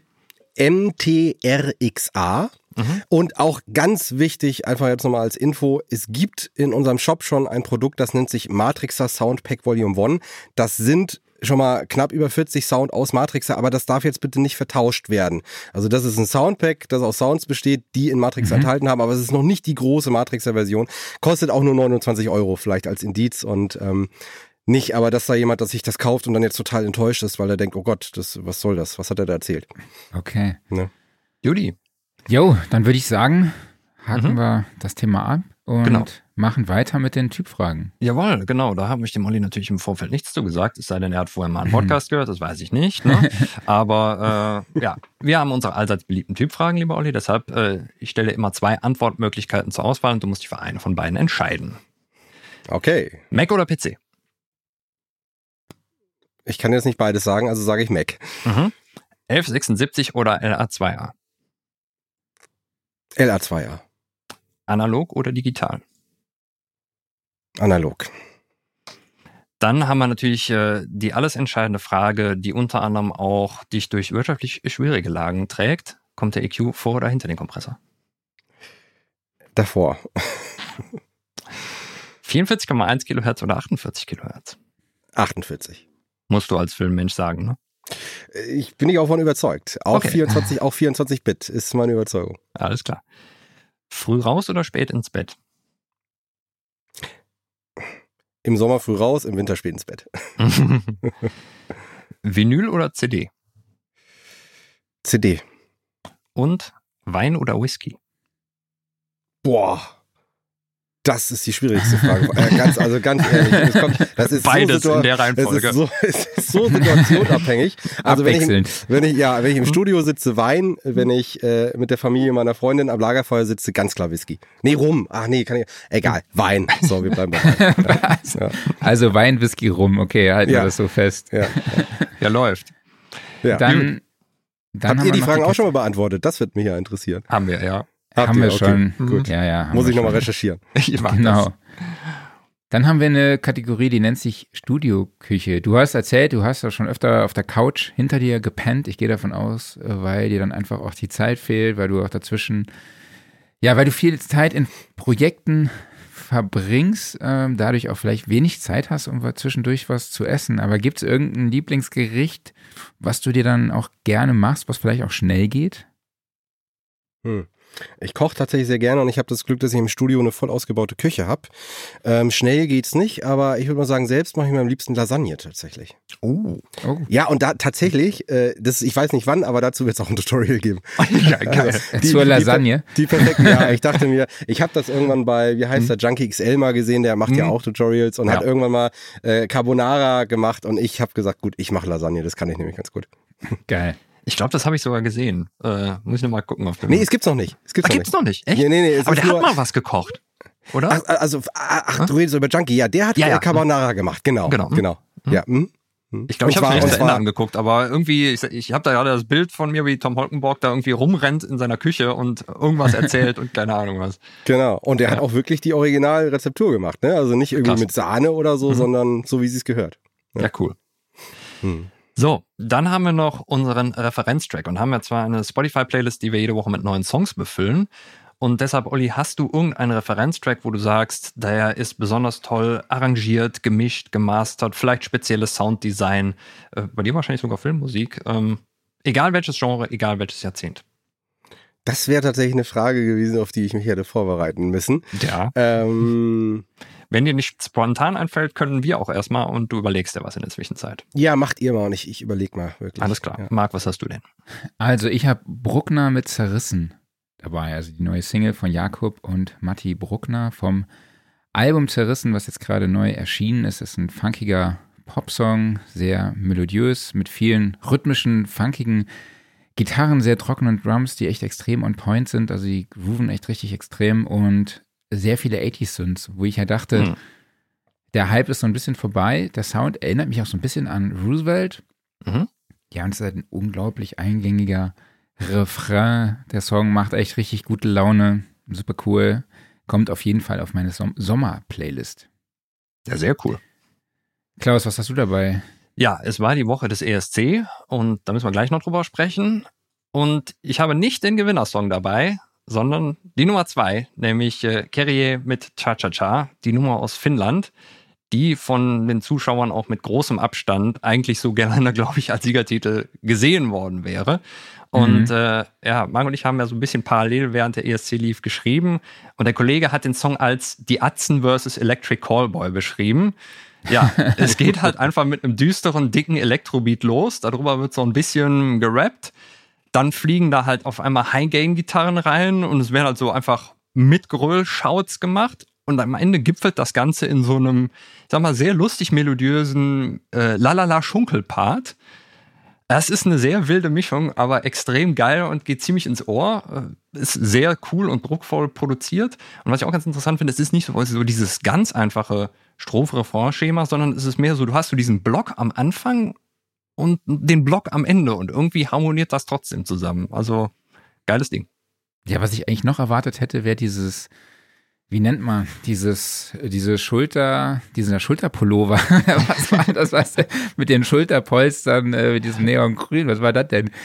Ja, Würde dir auch gut stehen. die übrigens. Inszenierung war halt auch einfach geil. Irgendwie so dieses aus dieser Holzkiste rauskommen und äh, ja, die Optik dann halt eben dieser neongrüne, keine Ahnung, was es war. Auf jeden Fall äh, ein sehr spaßiges Gesamtpaket. Ja, ich fand auf jeden Fall diesen Kontrast so geil mit diesem ultra poppigen Ref- Refrain. Und ich glaube, Mhm. der Refrain war im ersten Durchgang gar nicht so poppig, Nee, war gar nicht sondern Mhm. und dann nur am Schluss kam der dann immer so extrem poppig Mhm. und melodiös. Also ich fand's geil. Ja, war auch geil. Das Musikvideo dazu ist auch sehr schön. Gut, Olli, hast du Olli, bist du Ja. fündig geworden, genau. Ich, ich, genau, ich glaube, ich, ihr werdet mich hassen, weil ich wahrscheinlich eure Playlist irgendwie sprenge damit. Mach nichts. Aber ähm, genau, ich würde von Gustav Holst, das ist ein ganz alter, ganz alt nicht, stimmt nicht, aber es ist halt ein Klassikkomponist Mhm. und der hat ein Symphoniekonzert namens The Planets oder die Planeten gemacht. Ähm, und ich sag's deshalb, weil man, es ist, wenn man Filmmusiker ist und mal so ein bisschen verstehen möchte, warum moderne Science-Fiction-Musik so klingt, wie sie klingt, dann muss man sich halt dieses Konzert anhören. Weil zum Beispiel ähm, bei Star Wars diese dunkle Sache, ähm, diese dunkle Musik bei dem Todesstern komplett daraus übernommen wurde. Mhm. Und zwar ist das aus dem Okay. Konzert der Titel, ich glaube, er heißt Mars. Mhm, Also auch irgendwas The Bringer mit- of War. sehe ich Richtig, gerade. Mhm. richtig. Und wenn du dir das mal durchhörst und dann dir mal Star Wars anguckst, den ersten Teil, dann sagst du, aha, da hat John Williams das also her.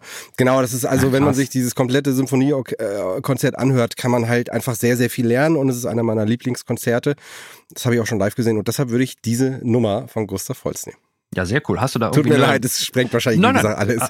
Hast du da eine bestimmte Aufführung? Weil mir wird jetzt gerade vorgeschlagen, hier Berliner Philharmoniker, äh, Los Angeles Philharmonic, Royal Philharmonic Orchestra, irgendwas, äh, irgendwas Spezielles oder? Tatsächlich nie. Müsst, müsst ihr das jetzt eingeben oder Nee, soll ich dir sonst nicht. Hm. im Nachhinein, dann würde ich dir sonst im Nachhinein einfach mal äh, einen Link so. zukommen lassen. Alles klar. Okay, dann kommen wir schon zum Schluss. Davor vielleicht erstmal noch die Frage, mit was können wir denn in der Zukunft so rechnen von Studio Bro? Hm. Äh, erstmal natürlich jetzt am Wochenende oder spätestens Montag mit Matrixer. Ähm, und danach, ja, also da könnte ich jetzt auch nochmal eine weitere Stunde erzählen. Also Klaus und Okay. ich haben grundsätzlich natürlich schon viele Ideen für neue Produkte.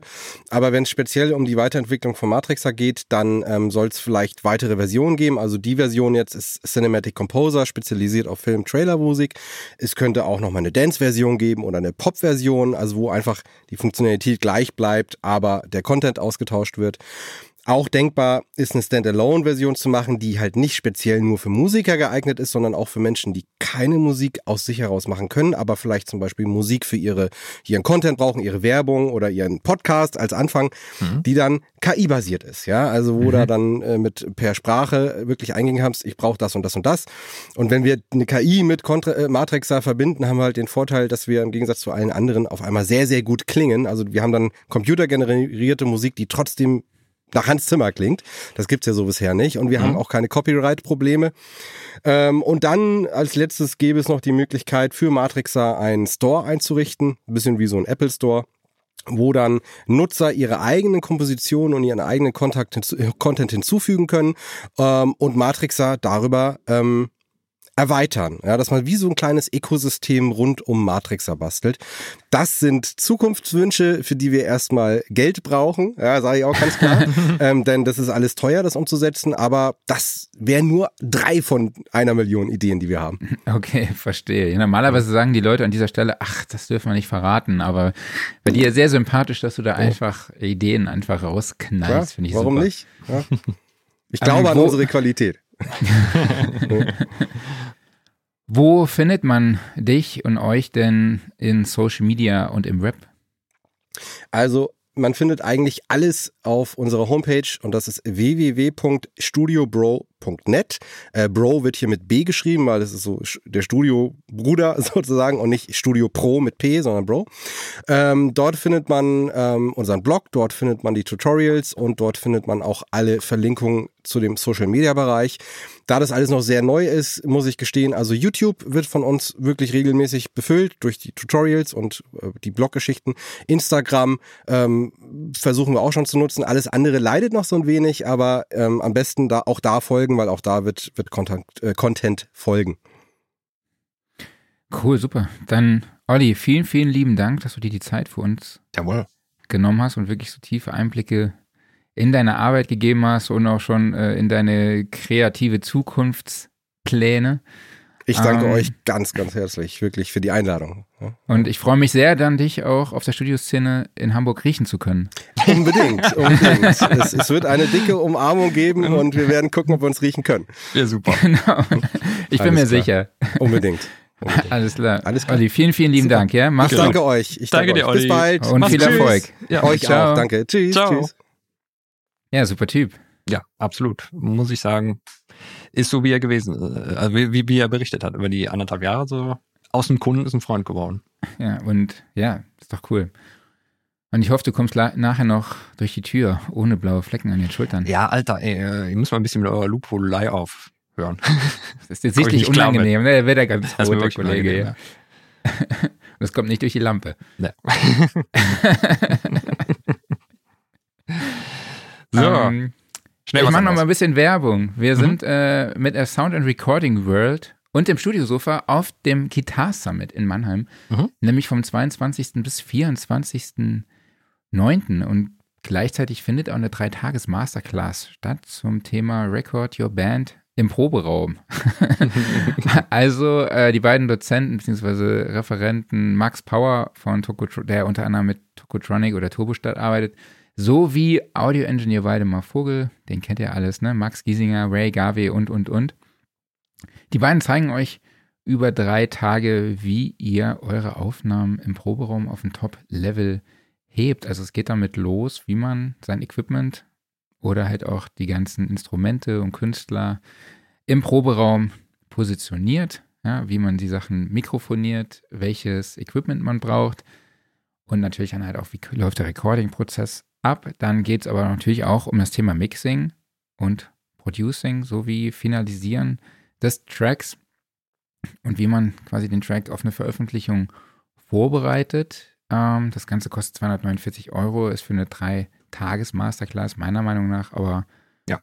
komplett okay. Also Absolut. Also sind ja auch sehr, sehr professionell, gleich zwei Leute davon. Es, macht, es gibt einmal einen Rundumschlag tatsächlich. Man muss dazu sagen, es beginnt so ein bisschen auf dem Entry-Level. Das ist so gerichtet an Hobbyisten, die in der Band spielen oder beziehungsweise auch, ja, nicht, nicht Hobbyisten, können auch professionelle Musiker sein, aber es geht grundsätzlich darum, also es richtet sich an Musiker, die in ihrem Proberaum einfach mal ihre Band aufnehmen wollen. Aber ich bin mir sicher, wenn man so zwei professionelle Engineers am Start hat, dann ist man da auch als, äh, wie soll man sagen, als jemand, der schon da einen Schritt weiter ist oder vielleicht ja. auch zwei Schritte weiter, definitiv trotzdem gut aufgehoben, weil ich sage ja immer, es geht im Prinzip nur um Workshop ja, Workshop-Entwicklung. Workflow, Weiterentwicklung, ja. So ist und es. da lernt man immer weiter. Lernt man ja. nie aus, ne, Richtig. Kollege? So ist es, genau. Genau, den Link dazu findet ihr unter guitarsummit.de slash record your band. Ich verlinke das Ganze auch in den Show Notes. Sehr cool. Ja, Guitar Summit, da freue ich mich schon drauf. Genau, wir sind ja auch dabei mit dem Studiosofa. Mhm. Es wird viele Livestreams geben, sehr, sehr spannende Interviews vor Ort auf unserem Studiosofa, was wir dann auch wirklich vor Ort haben werden. Also Mhm. Ein Sofa, wo wir dann auch drauf sitzen. Ich freue mich auch drauf. Mhm. So, Dann haben wir noch äh, Gebrauchtwarenmarkt. Haben wir irgendwie kürzlich mal eingeführt. genau. Und da hat der Manuel gerade eben in die WhatsApp-Gruppe gehauen, dass er ein WA2A verkauft. also wer Mhm. Interesse an einem WA2A hat, kann gerne mal in der WhatsApp-Gruppe nochmal äh, den Manu anhauen. Und wer noch nicht in der WhatsApp-Gruppe ist, ich habe es ja eben schon gesagt, den Link findet ihr in den Show Notes. Und ich finde es super, dass da jetzt auch solche Sachen reingepostet werden. Alles Absolut. zum Thema Nachhaltigkeit. Genau. Und ähm, ja, kann ich nur empfehlen. Wie ist denn das, Herr Kollege? 1176 oder WA2A? ich bin ja eigentlich beim LA2A. Hm, alles klar. Ich habe den WA2A noch nie getestet. Also es gibt so ein Video vom, das hab, da habe ich den E EQP1A-Nachbau von Warm Audio getestet, da habe ich einfach Mhm. einen Bass laufen lassen Mhm. und gefilmt, wie ich an den Knöpfe drehe und wie dann sich der Klangunterschied, also man hört dann den Klangunterschied, Mhm. ne, oder beziehungsweise wie der Klang sich verändert, wenn ich an den Knöpfen drehe. Es wird halt super viele Aufrufe, aber es ist einfach so ultra schlecht gemacht. naja, ähm, Aufreger der Woche oder haben wir noch irgendwas anderes? Oder das Nee, also- An dieser Stelle. So, möchtest du zuerst oder so mal über den ESC reden?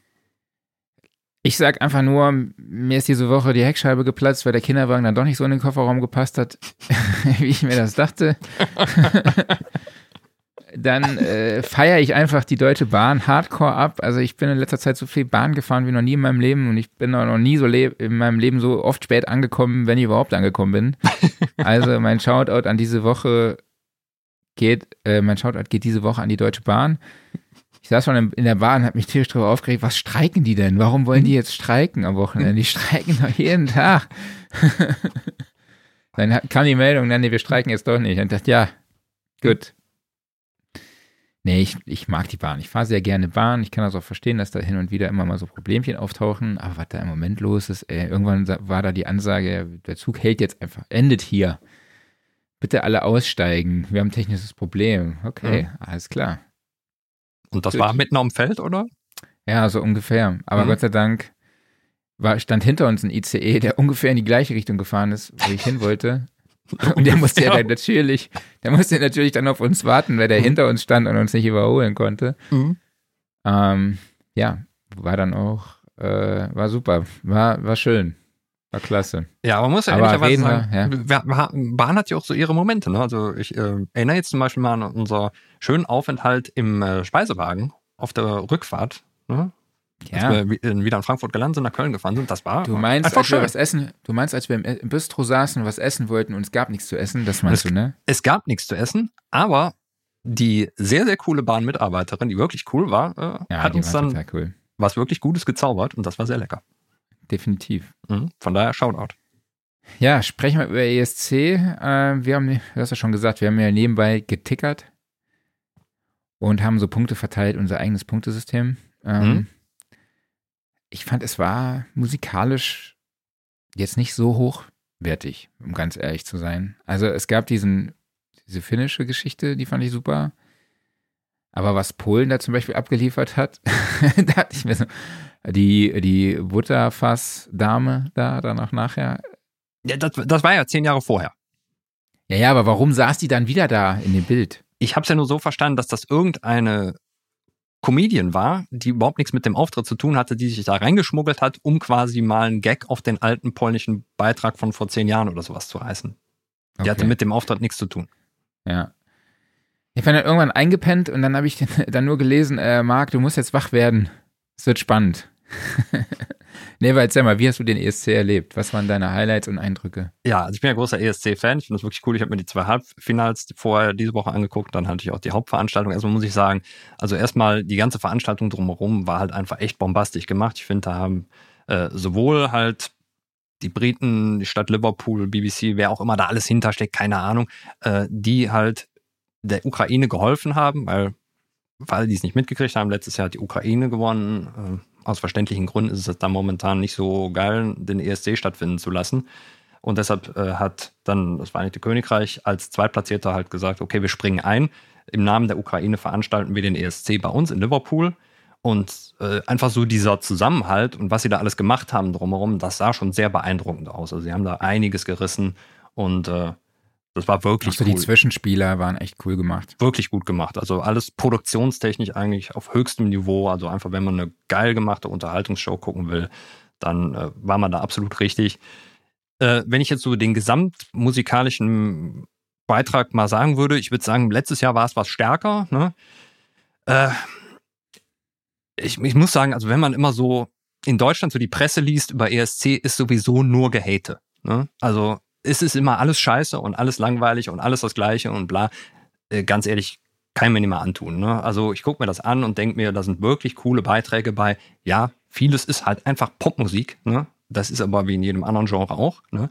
Wenn ich jetzt Power Metal Fan bin, dann klingt da halt auch alles gleich. Ist so. Ne? Klar gibt's die eine Band, die ist ein bisschen anders als die andere, aber der, innerhalb eines Genres ist man halt relativ ähnlich. Das ist halt so. Ne? Und in Popmusik ist das nicht anders. Aber da gibt's dann trotzdem natürlich immer mal Sachen, die da herausreißen. Das ist dann in dem einen Jahr mal mehr, in dem anderen Jahr mal weniger. Ja, egal. Ne? War trotzdem cool. Also zum Beispiel jetzt, was du gesagt hast, äh, Finnland natürlich, haben wir eben schon drüber gesprochen, war einfach so ein Ding, was rausgestanden ist. Man muss natürlich auch sagen, der Siegertitel hier, äh, Tattoo von Loreen, ist einfach ein handwerklich sehr gut gemachter Popsong. Das ist halt einfach so Bombast, ne? Es war jetzt nicht meine persönliche Favorite-Nummer, aber ich kann verstehen, dass die Jury denen halt einfach so viele Punkte gegeben hat und die auch bei den Zuschauern recht gut angekommen ist. Ne?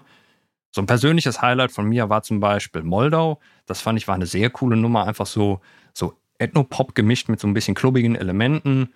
Ähm, ich fand Australien einfach sehr ja, stark. Das, Moment, das fand Ja. ich ja noch cool. Also, ne, das Ja. fand ich, war das halt stark heraus, Mhm. weil das einfach so besonders war, ne? Weil da Komponenten miteinander vermischt wurden, wie man sie vorher nicht kannte. Dann das fand Mhm. ich schon sehr, sehr kreativ. Ne? Ja. Also ich, das sind für mich immer irgendwelche Highlights. Dann Australien hat dir, glaube ich, auch gut gefallen. Ne? Die äh, Prog-Metal-Band Voyager, die einen sehr, ich sag mal, poppigen Metal-Song haben, aber das war einfach so ein Ohrwurm, der reingeht, der schön nach vorne geht, ne? der Bock gemacht hat. Und auch sonst waren da einfach ein paar sehr solide Nummern bei. Ne? Klar, dann gibt es halt ein paar Sachen, die fallen ab oder sowas. Aber es ist auch alles immer Geschmackssache. Ich, mein, ich habe auch mit meiner Frau immer noch Noten ausgetauscht oder sowas. Ähm, die hat zum Beispiel, ja, jetzt sage ich wieder, ich, ich schmeiß die mal nur rein, ich glaube, es war Kroatien. Ne? Ähm, die Nummer hast du, glaube ich, verschlafen. Ne? Ich sag mal, die, Ja, Kroatien, Italien, die noch sehr speziell war. Ne? Sehr Ja, speziell ja, war. Ne? das habe ich nachher im Rückblick Genau, gesehen. wo ich sagen ja. muss, ey, Performance und alles und was die Jungs da abgerissen haben, einfach cool, ne? Song war für mich halt irgendwie eine 2 von 10 oder sowas, aber der Unterhaltungsfaktor war halt einfach cool. Äh, meiner ja. Frau hat der Song geil gefallen, ne? Also weil der so komisch war. Ne? War das Ähm, diese Indie-Band? Da war irgendwie Nee. so eine Indie-Band, die so einen ultra schlechten Live-Sound. Die hatten so einen ultra schlechten Sound. Ja, ja, ich weiß, was du meinst. Nee, das war, wer war das denn? Ähm, nee, das war nicht die Indie-Band. Das war, ja, was ist denn das? Das ist äh, so eine, ja, ich glaube, sie wurden genannt als Punkband, aber es ist halt mehr so, ähm, ja, die treten halt auch gerne mal nackt auf oder sowas, ne? Ah, okay. Also immer so, die wollen halt einfach äh, polarisieren, ne? Haben ja. eindeutige po äh, politische Statements dabei und äh, machen dann halt auch sehr spezielle Musik, ne? Aber, Mhm. ey, ist was anderes, ne? Ja, ich fand den deutschen Beitrag eigentlich auch gut. Also ich Ja. kann auch den letzten Platz absolut nicht verstehen. Ich glaube, das hat wirklich Sympathiegründe. Also ich will mich da jetzt Weiß ich so weit aus dem, Meinst du nicht? Ich weiß nicht. Also- also es gibt ja jetzt immer so diese ganzen Diskussionen, es gibt Verschwörungstheorien, warum äh, wir da jetzt nicht gewonnen haben oder Quatsch gewonnen äh, oder einigermaßen Punkte gekriegt haben. Ich habe uns im Vorfeld auch wir mal im Mittelfeld gesehen. Ne? Ähm, ey, ganz ehrlich, wir haben das Ding zuletzt mit Lena gewonnen. Das ist jetzt wie lange her? Keine Ahnung, zwölf Jahre oder irgendwie sowas, ne? Um den Dreh rum. Ich weiß jetzt nicht, was wir in der Zwischenzeit Schlimmes gemacht hätten. Und man muss auch sagen, es war vor vier, fünf, sechs Jahren, da war Michael Schulte auch irgendwie Top 5 oder sowas, ne? mhm. ja, Also- stimmt, hast schon recht. Es Ich geht muss auch schon sagen- prinzipiell, ne? Von der Dramaturgie wäre in dem Song auch noch mehr gegangen. Ich fand, ich finde die Stimme sehr monoton und ich finde, der Refrain hebt sich gesanglich nicht so ab von der Strophe, weil er halt einfach so in dem gleichen, auf der gleichen Notenlage weiter singt. Ne? Aber Ja. ich glaube, wenn man da höher singt, das ist schwierig. Man muss auch sagen, also ich, ich finde, das ist für sein Genre handwerklich sehr gut gemacht. Lord of the Lost Total. ist eine erfolgreiche Band. Ne? Die haben, keine Ahnung, sechs, sieben, acht Alben raus. Haben ja auch im Vorfeld erwähnt, touren mit Iron Maiden aktuell. Ähm, da kann man nichts sagen. Persönlich muss ich sagen, ich finde den Song mittelmäßig einfach. Ne? Ich hatte mal so eine Gothic-Rock-Phase, da hätte ich den sicherlich ziemlich abgefeiert. Jetzt momentan finde ich ihn, ja, okay, er ist halt da. Ne? Er stört mich überhaupt nicht, aber er reißt mich jetzt auch nicht vom Hocker. Wir haben natürlich jetzt gerade so eine Zeit, glaube ich, wo dieses Genre nicht speziell angesagt ist. Also deshalb, glaube ich, punktest du damit nicht. Mich hat es ein bisschen gewundert, dass wir jetzt irgendwie aus den skandinavischen Ländern keine Punkte gekriegt haben, wo sowas mehr verbreitet ist. Aber sonst allgemein Ja, holst du damit jetzt gerade halt nicht unbedingt einen, einen großen Punkt. Ne? Also Nee. aber trotzdem, ich hätte gedacht, es gibt mehr. Aber man sieht das auch an anderen Ländern. Also zum Beispiel Spanien, was auch ein sehr spezieller, so elektronischer Beitrag war, ist zum Beispiel von den Zuschauern gnadenlos abgewatscht worden. Die haben von den Zuschauern noch weniger Punkte gekriegt als wir. Die haben, glaube ich, zwei Punkte gekriegt oder sowas. Die hatten von der Jury vorher ein paar gekriegt, aber Okay. das ist halt immer unterschiedlich, ne? Und ja, krass. ich, ich glaube, es wäre auch so, wenn wir zum Beispiel, sagen wir mal, wir sagen jetzt, oh, nächstes Jahr schicken wir Rammstein dahin. Die würden nicht gewinnen. Glaube ich nicht. Meinst du nicht? Nein, Doch, glaube ich schon. Nein, glaube ich nicht. Meinst du nicht? die würden vielleicht durch eine riesige Fanbasis, Ja, das meine ich. sagen wir ja. mal, die würden aber auch nicht die meisten Fanpunkte kriegen, vielleicht die zweitmeisten. Okay. Weil ich glaube, das unterschätzt man einfach, dass dann halt erstmal, ja, es würden dann vielleicht viele Rammstein-Fans für die anrufen oder sowas, ne? Aber auch nicht alle. Und es gibt halt immer noch so viele andere Fans von anderen Genres. Und es gibt natürlich immer noch die Jurypunkte. Und ich glaube nicht, dass die dann sagen, ja, Rammstein ist mit Abstand der beste Song dieses Jahr. Weiß ich nicht, glaube ich nicht. Also vielleicht Top 5, okay. Hm. Aber selbst dann kann man nicht sagen. Ne? Das ist halt immer so, das macht es ja auch speziell. Du weißt es vorher nicht, was passiert. Ja. Und wenn jetzt alle nächstes Jahr ankommen und hier eine Kopie von Loreen machen oder sowas, dann wird die nächstes Jahr auch nicht gewinnen. Also, nee. Aber es war eine coole Nee. Veranstaltung, hat Spaß gemacht, wie immer. Und ja, bin mal gespannt, was wir nächstes Jahr machen. Wann war, was waren denn Peter Urbans letzte Worte? Ja, was waren Peter Urans letzte Worte? Abgesehen davon, dass er sich bedankt hat. Es ist schade, ich werde ihn vermissen, ähm, weil das halt einfach die Stimme des ESC ist. Ähm, ich finde es gut, wenn jetzt jemand Neues mal kommt, weil ich finde, seine Moderation war nicht immer ganz on point dieses Jahr. Und er war auch mal, er war auch nicht gehässig genug. Also er ist, er ist ja nie böse gehässig oder sowas, aber er macht ab und zu mal so eine ganz kleine, dezente Spitze. Das hat er dieses Jahr nicht gemacht. Also, Okay. und der hat das so lange gemacht. Ey, er hat einen super Job gemacht. Jetzt darf gerne mal jemand anders. Ich bin mal gespannt, wer es wird. Ja, ich auch. Wahrscheinlich Böhmermann und Schulz. Könnte interessant sein. Ne, die haben noch eine Episode gemacht, ne? Die Ich habe sie noch nicht gehört, ja, ja. Aber ähm, könnte auf jeden Fall interessant sein. Also Olli Schulz könnte ich mir auf jeden Fall sehr gut in der Rolle vorstellen.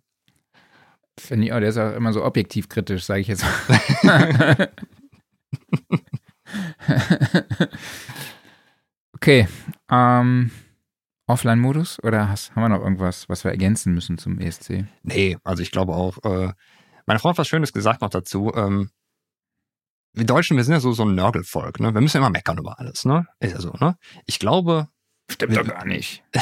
ich glaube, wir sollten einfach mal ein bisschen weniger auch über unseren eigenen Beitrag meckern, weil das kann der geilste Beitrag sein, der wird trotzdem noch schlecht geredet. Und alles ist ja doof immer grundsätzlich, ne? Anstatt dass man euch irgendwie mal so ein bisschen Rückhalt dahinter macht, damit gewinnt der Act nicht, natürlich nicht, ne? Aber immer so diese total negative Grundstimmung, das ist überall, wo du das liest, ne? Immer so, ah, alles so komisch und, und, äh, und äh. Weiß gar nicht, warum das so einfach. ist. Ja. Keine Ahnung, ey, irgendwie hat sich das eingebürgert. Ja, ist doch, ist doch cool, ne? Es geht beim Wetter los. Ja, und auch wenn es nicht dein Musikgeschmack ist, ist doch egal, ne? Lustigerweise, wenn, wenn WM ist, sind auf einmal alle Fußballfans und halten zu Deutschland, ne? Aber, Aber nur wenn sie gut spielen. Nur wenn sie gut spielen. Ja, stimmt. Und äh, ergänzenderweise muss man auch sagen, wir sind dann auch alle Bundestrainer, ne?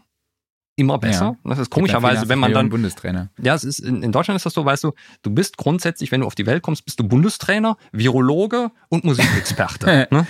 Sobald du genau. in dem genau. Bereich arbeitest, da musst du vorher dann noch in so eine Gedankenabsaugmaschine, dann verlierst du dieses Talent komischerweise, mhm. ne? aber vorher bist du das. Ich schneide jetzt diesen Monolog raus als politisches Statement von dir. ja. Aber das ist einfach ich halte jetzt die Schnauze, ist okay. So. Was ich sagen wollte, genau. ist, ey, seid mal entspannt, äh, ist doch eine lustige Sache. Genau, so. chillt mal eine Runde. Genau, chillt mal eine Runde, so. So. Okay, Offline-Modus, Offline hast du was dabei? Apropos chillen, ja, genau. Ähm, ich habe mal zu einem äh, Kollegen in meinem Gespräch gesagt, da haben wir nämlich beide festgestellt, dass wir sehr, sehr gerne The Legend of Zelda Breath of the Wild auf der Switch gespielt haben. Ähm, wir sind zu dem äh, Urteil gekommen, dieses Spiel ist wie Urlaub. Und ja, wir haben beide hunderte Stunden in dieses Spiel gesteckt. Es war keine einzige Minute langweilig, es war wirklich die ganze Zeit nur Entspannung. Wenn du dieses Spiel spielst, ist es einfach nur entspannend. Und letzten Freitag ist Tears of the Kingdom, die direkte Fortsetzung, erschienen für die Switch. Wir haben jetzt schon ein paar Stunden gespielt, meine Frau und ich, und ich muss sagen, es ist genauso geil. Es wird genauso geil weitergehen und Nintendo hat hier dermaßen abgeliefert und wer Breath of the Wild gespielt hat, muss den Nachfolger spielen und ich werde sehr, sehr lange damit beschäftigt sein. Danke Nintendo für auf? den neuen Urlaub. muss ich dann das erste auch spielen, um das zweite? Musst du nicht, aber ich glaube, es wäre schon von Vorteil. Okay. Kannst du mir das ausleihen oder? Klar. Sehr gut. Ich habe Mandalorian dabei. Mhm. Beziehungsweise habe ich es endlich geschafft, die dritte Staffel durchzuschauen. Ich fand es ja wieder gelungen. Ich mag halt einfach dieses, diese Star Wars-Szenerie, dieses Universum. Ich bin jetzt nicht der Hardcore-Star Wars-Fan, aber ich mag einfach so tierisch diesen Vibe, ne? mhm. diese Welten, in die man da eintaucht. Ähm, Finde ich total cool. Ist jetzt die dritte Staffel zu Ende, beziehungsweise kann man sich ja on demand bei Disney Plus anschauen. Ist eine absolute Empfehlung, mhm. macht echt richtig Bock. Äh, das Finale der Staffel ist auch cool, cool gemacht. Und ich freue mich schon auf eine vierte, die dann auch kommen soll. Nice. Ja. Ich will es auch irgendwann mal gucken. Aber Hast du ich, Disney Plus? Nee, ich habe noch kein Disney Plus. Ähm, ich muss, ich muss auch überhaupt mal Star Wars-mäßig alles nachholen. Also ich habe ja nur den siebten von den neuen gesehen. Teil 8 und 9 fehlen mir noch. Und auch die ganzen Spin-off-Filme fehlen mir auch noch. Ich habe neulich mal angefangen, wieder alles von vorne zu gucken. Ja, da habe ich auch nochmal Bock drauf. So alle, alle neun hintereinander. Geil. Ja, mal gucken. Ja, definitiv. Vielleicht ich hatte mal.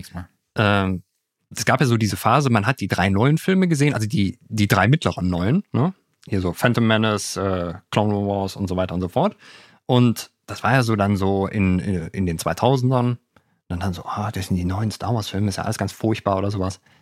Ja, ich persönlich finde die alten auch noch besser. Aber dann gab es mal äh, in, im Kino in Aachen, wurden mal alle sechs hintereinander gezeigt.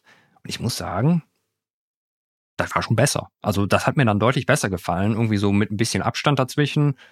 Und jetzt, wenn ich das nochmal gucke, so alle hintereinander, ich glaube, das könnte schon funktionieren. Ne? Klar hast du dann deine Tendenzen und wahrscheinlich ist die Originaltrilogie für die Älteren immer noch so das heilige Ding, aber der siebte hat mir gut gefallen.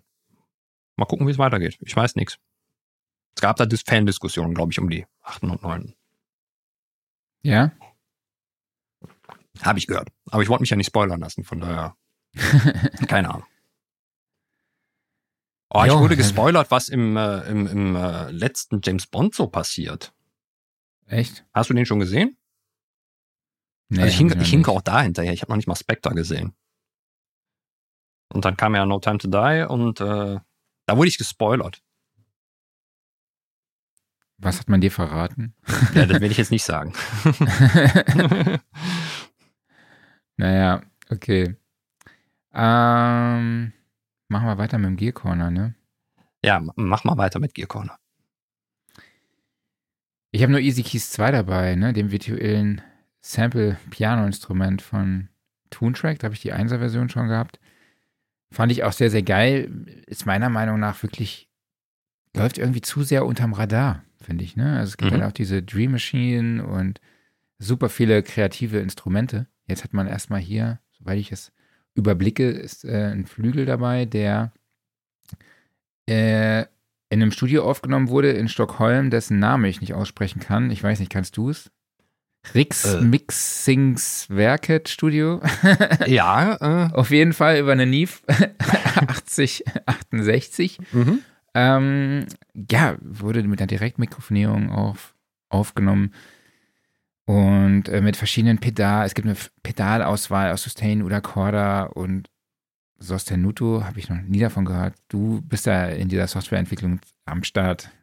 das Kannst du was Sostenu- damit anfangen? das Sostenuto-Pedal. Ja, was macht das? Das ist das Pedal, ich kann es jetzt nicht genau erklären, aber das ist das Pedal, was die Hammer verschiebt, dass die die Seiten Okay. etwas anders anschlagen. Oder ich glaube nur zwei von drei Seiten oder so in der Art. Auf jeden Fall, normalerweise, wo der Hammer dann so komplett dagegen haut, dann ist es ein bisschen verschoben und haut er nicht mehr so komplett dagegen. Das ist jetzt so Ah, laienhaft okay. ausgedrückt. Ja, okay, okay. Ja, es gibt einfach tausende Features, die jetzt hier alle anzuteasern, wäre, würde den Rahmen sprengen, aber ich habe es eben mal getestet und es ist schon beeindruckend, welche Möglichkeiten man anders hat. Ne? Das Ganze zu humanisieren, nenne ich es jetzt einfach mal, durch Time, also wirklich durch Funktionen, die in Easy Keys vorhanden sind. Ähm, es gibt dann halt unglaublich viele Grooves, die man da einspielen kann beziehungsweise reinladen kann. Es gibt eine äh, Begleitautomatik, beziehungsweise sowas Vergleichbares. Und der, der Sound ist echt cool und alles, wie man die Akkorde halt auch transponieren kann. Man kann sich diese äh, Notenfolge zusammenbiegen. Man kann die unterschiedlichsten Akkordformen, Varianten aussuchen. Also es ist einfach ultra komplex. Mhm. Und es klingt gut und die GUI ist jetzt auch responsiv. Und ähm, ja, kostet 179 Euro als Standalone und das Upgrade kostet 99 Euro. Also ist echt, ich werde mich da jetzt die Tage nochmal genauer reinfuchsen und euch dann vielleicht im nächste Woche im Workflow der Woche mehr sagen können. Aber jetzt so auf den ersten Blick, tolles Instrument. Sehr cool. Sag mal, hattest du eigentlich auf der Superboost Gelegenheit, dir ein bisschen was anzugucken? Boah, ganz wenig, ganz wenig. Also es gibt ja hier was Neues von PWM, ne? Äh, die haben ja diesen, wie heißt das? Marvelant oder so? Mailvolent oder sowas, glaube ich, oder so ähnlich. Mailvolent, genau. genau. Hm. Die bringen jetzt so ein äh, Mantis raus. Das habe ich aber, Hm. glaube ich, letzte Woche schon gesagt, ne? So eine Mischung aus dem Wasp und dem Oscar, beziehungsweise sind so Filtereinheiten oder ähm, Klanggeneratoren aus diesen äh, bekannten Synths dabei. Ja, aber ansonsten habe ich irgendwie sehr, sehr wenig gesehen. Ich glaube, Arturi hat was vorgestellt, oder? Ähm, Ja. Das äh, 5.0 Update, glaube ich, für den, äh, für den Microfreak, wo es mal wieder ein kostenloses Update gibt und es werden neue Oszillatormodelle eingeführt und der kann dann Samples wiedergeben. Du kannst eigene Samples in das Ding reinladen und der kann Granularsynthese und äh, die machen da komplett Rundumschlag. Ich weiß nicht, wo die auf einmal den Speicherplatz dafür herholen. Also was Arturia aus dem Microfreak rausholt, ist der Wahnsinn. Vor allen Dingen Ja. für den Preis. Ja, das sind schon echt coole Teile, muss, Ja. man, muss man ganz ehrlich sagen. Jo, ansonsten würde ich sagen, Pagamas, oder? Machen wir einen Sack zu. Machen wir einen Sack zu an der Stelle, genau. Genau, abonniert uns überall, wo ihr uns sowieso schon folgt und hört, also YouTube, Spotify, Apple Podcasts, Deezer, Podimo, Genau. äh, was? genau. Ja, war Ja, schlecht. Mach weiter. Alles, ne? Überall Mhm. Glocke setzen, überall natürlich äh, fünf Sterne geben. Genau, Miezekatze macht schon Terror hier, wir sind zu lang. Genau, dann ständig auf Studioszene rumhängen, studioszene.de rumhängen, gucken, wann es Tickets gibt. Sich ein Ticket für die Masterclass vom Gitarsa mitkaufen, also Mhm. Record Your Band mit Waldemar Vogel und Max Power. Newsletter anmelden und, und, und, und, und, genau. Und so weiter und so fort, jawohl. Und ansonsten, ähm, was ist denn nächste Woche los? Äh, nächste Woche machen wir, glaube ich, so eine Geschichte, die anlässlich so einem bestimmten Leak entspricht. Von einer gewissen Firma mit so einem Apple und so einem, wie sagt man, Tablet. Alles klar? Mhm. Genau, also wir haben keinen Gast und die Woche darauf bin ich im Urlaub und dann gibt es unseren Reisebericht ne, von der NAM-Show. So ist es, ja. Bisschen später, aber ich sag mal, gut Ding will Weile haben, ne? Aber bis Genau. dahin, sage ich mal, vielen Dank an euch alle dafür, dass ihr dabei wart. Vielen Dank an dich, Marc, und natürlich auch vielen Dank an den Olli, dass er uns hier einfach die Geschichte von Matrixa so nahegelegt hat. Wir erheben uns von unserem schönen Studiosofa. Das wird präsentiert vom Music Store in Köln, dem Paradies für Musiker. Das hast du übrigens letzte Woche sehr geil gemacht, muss ich sagen. Dankeschön. Und äh, ja, bis dahin, bleibt alle gesund, habt Spaß und nächste Woche wieder. Applaus für Klaus.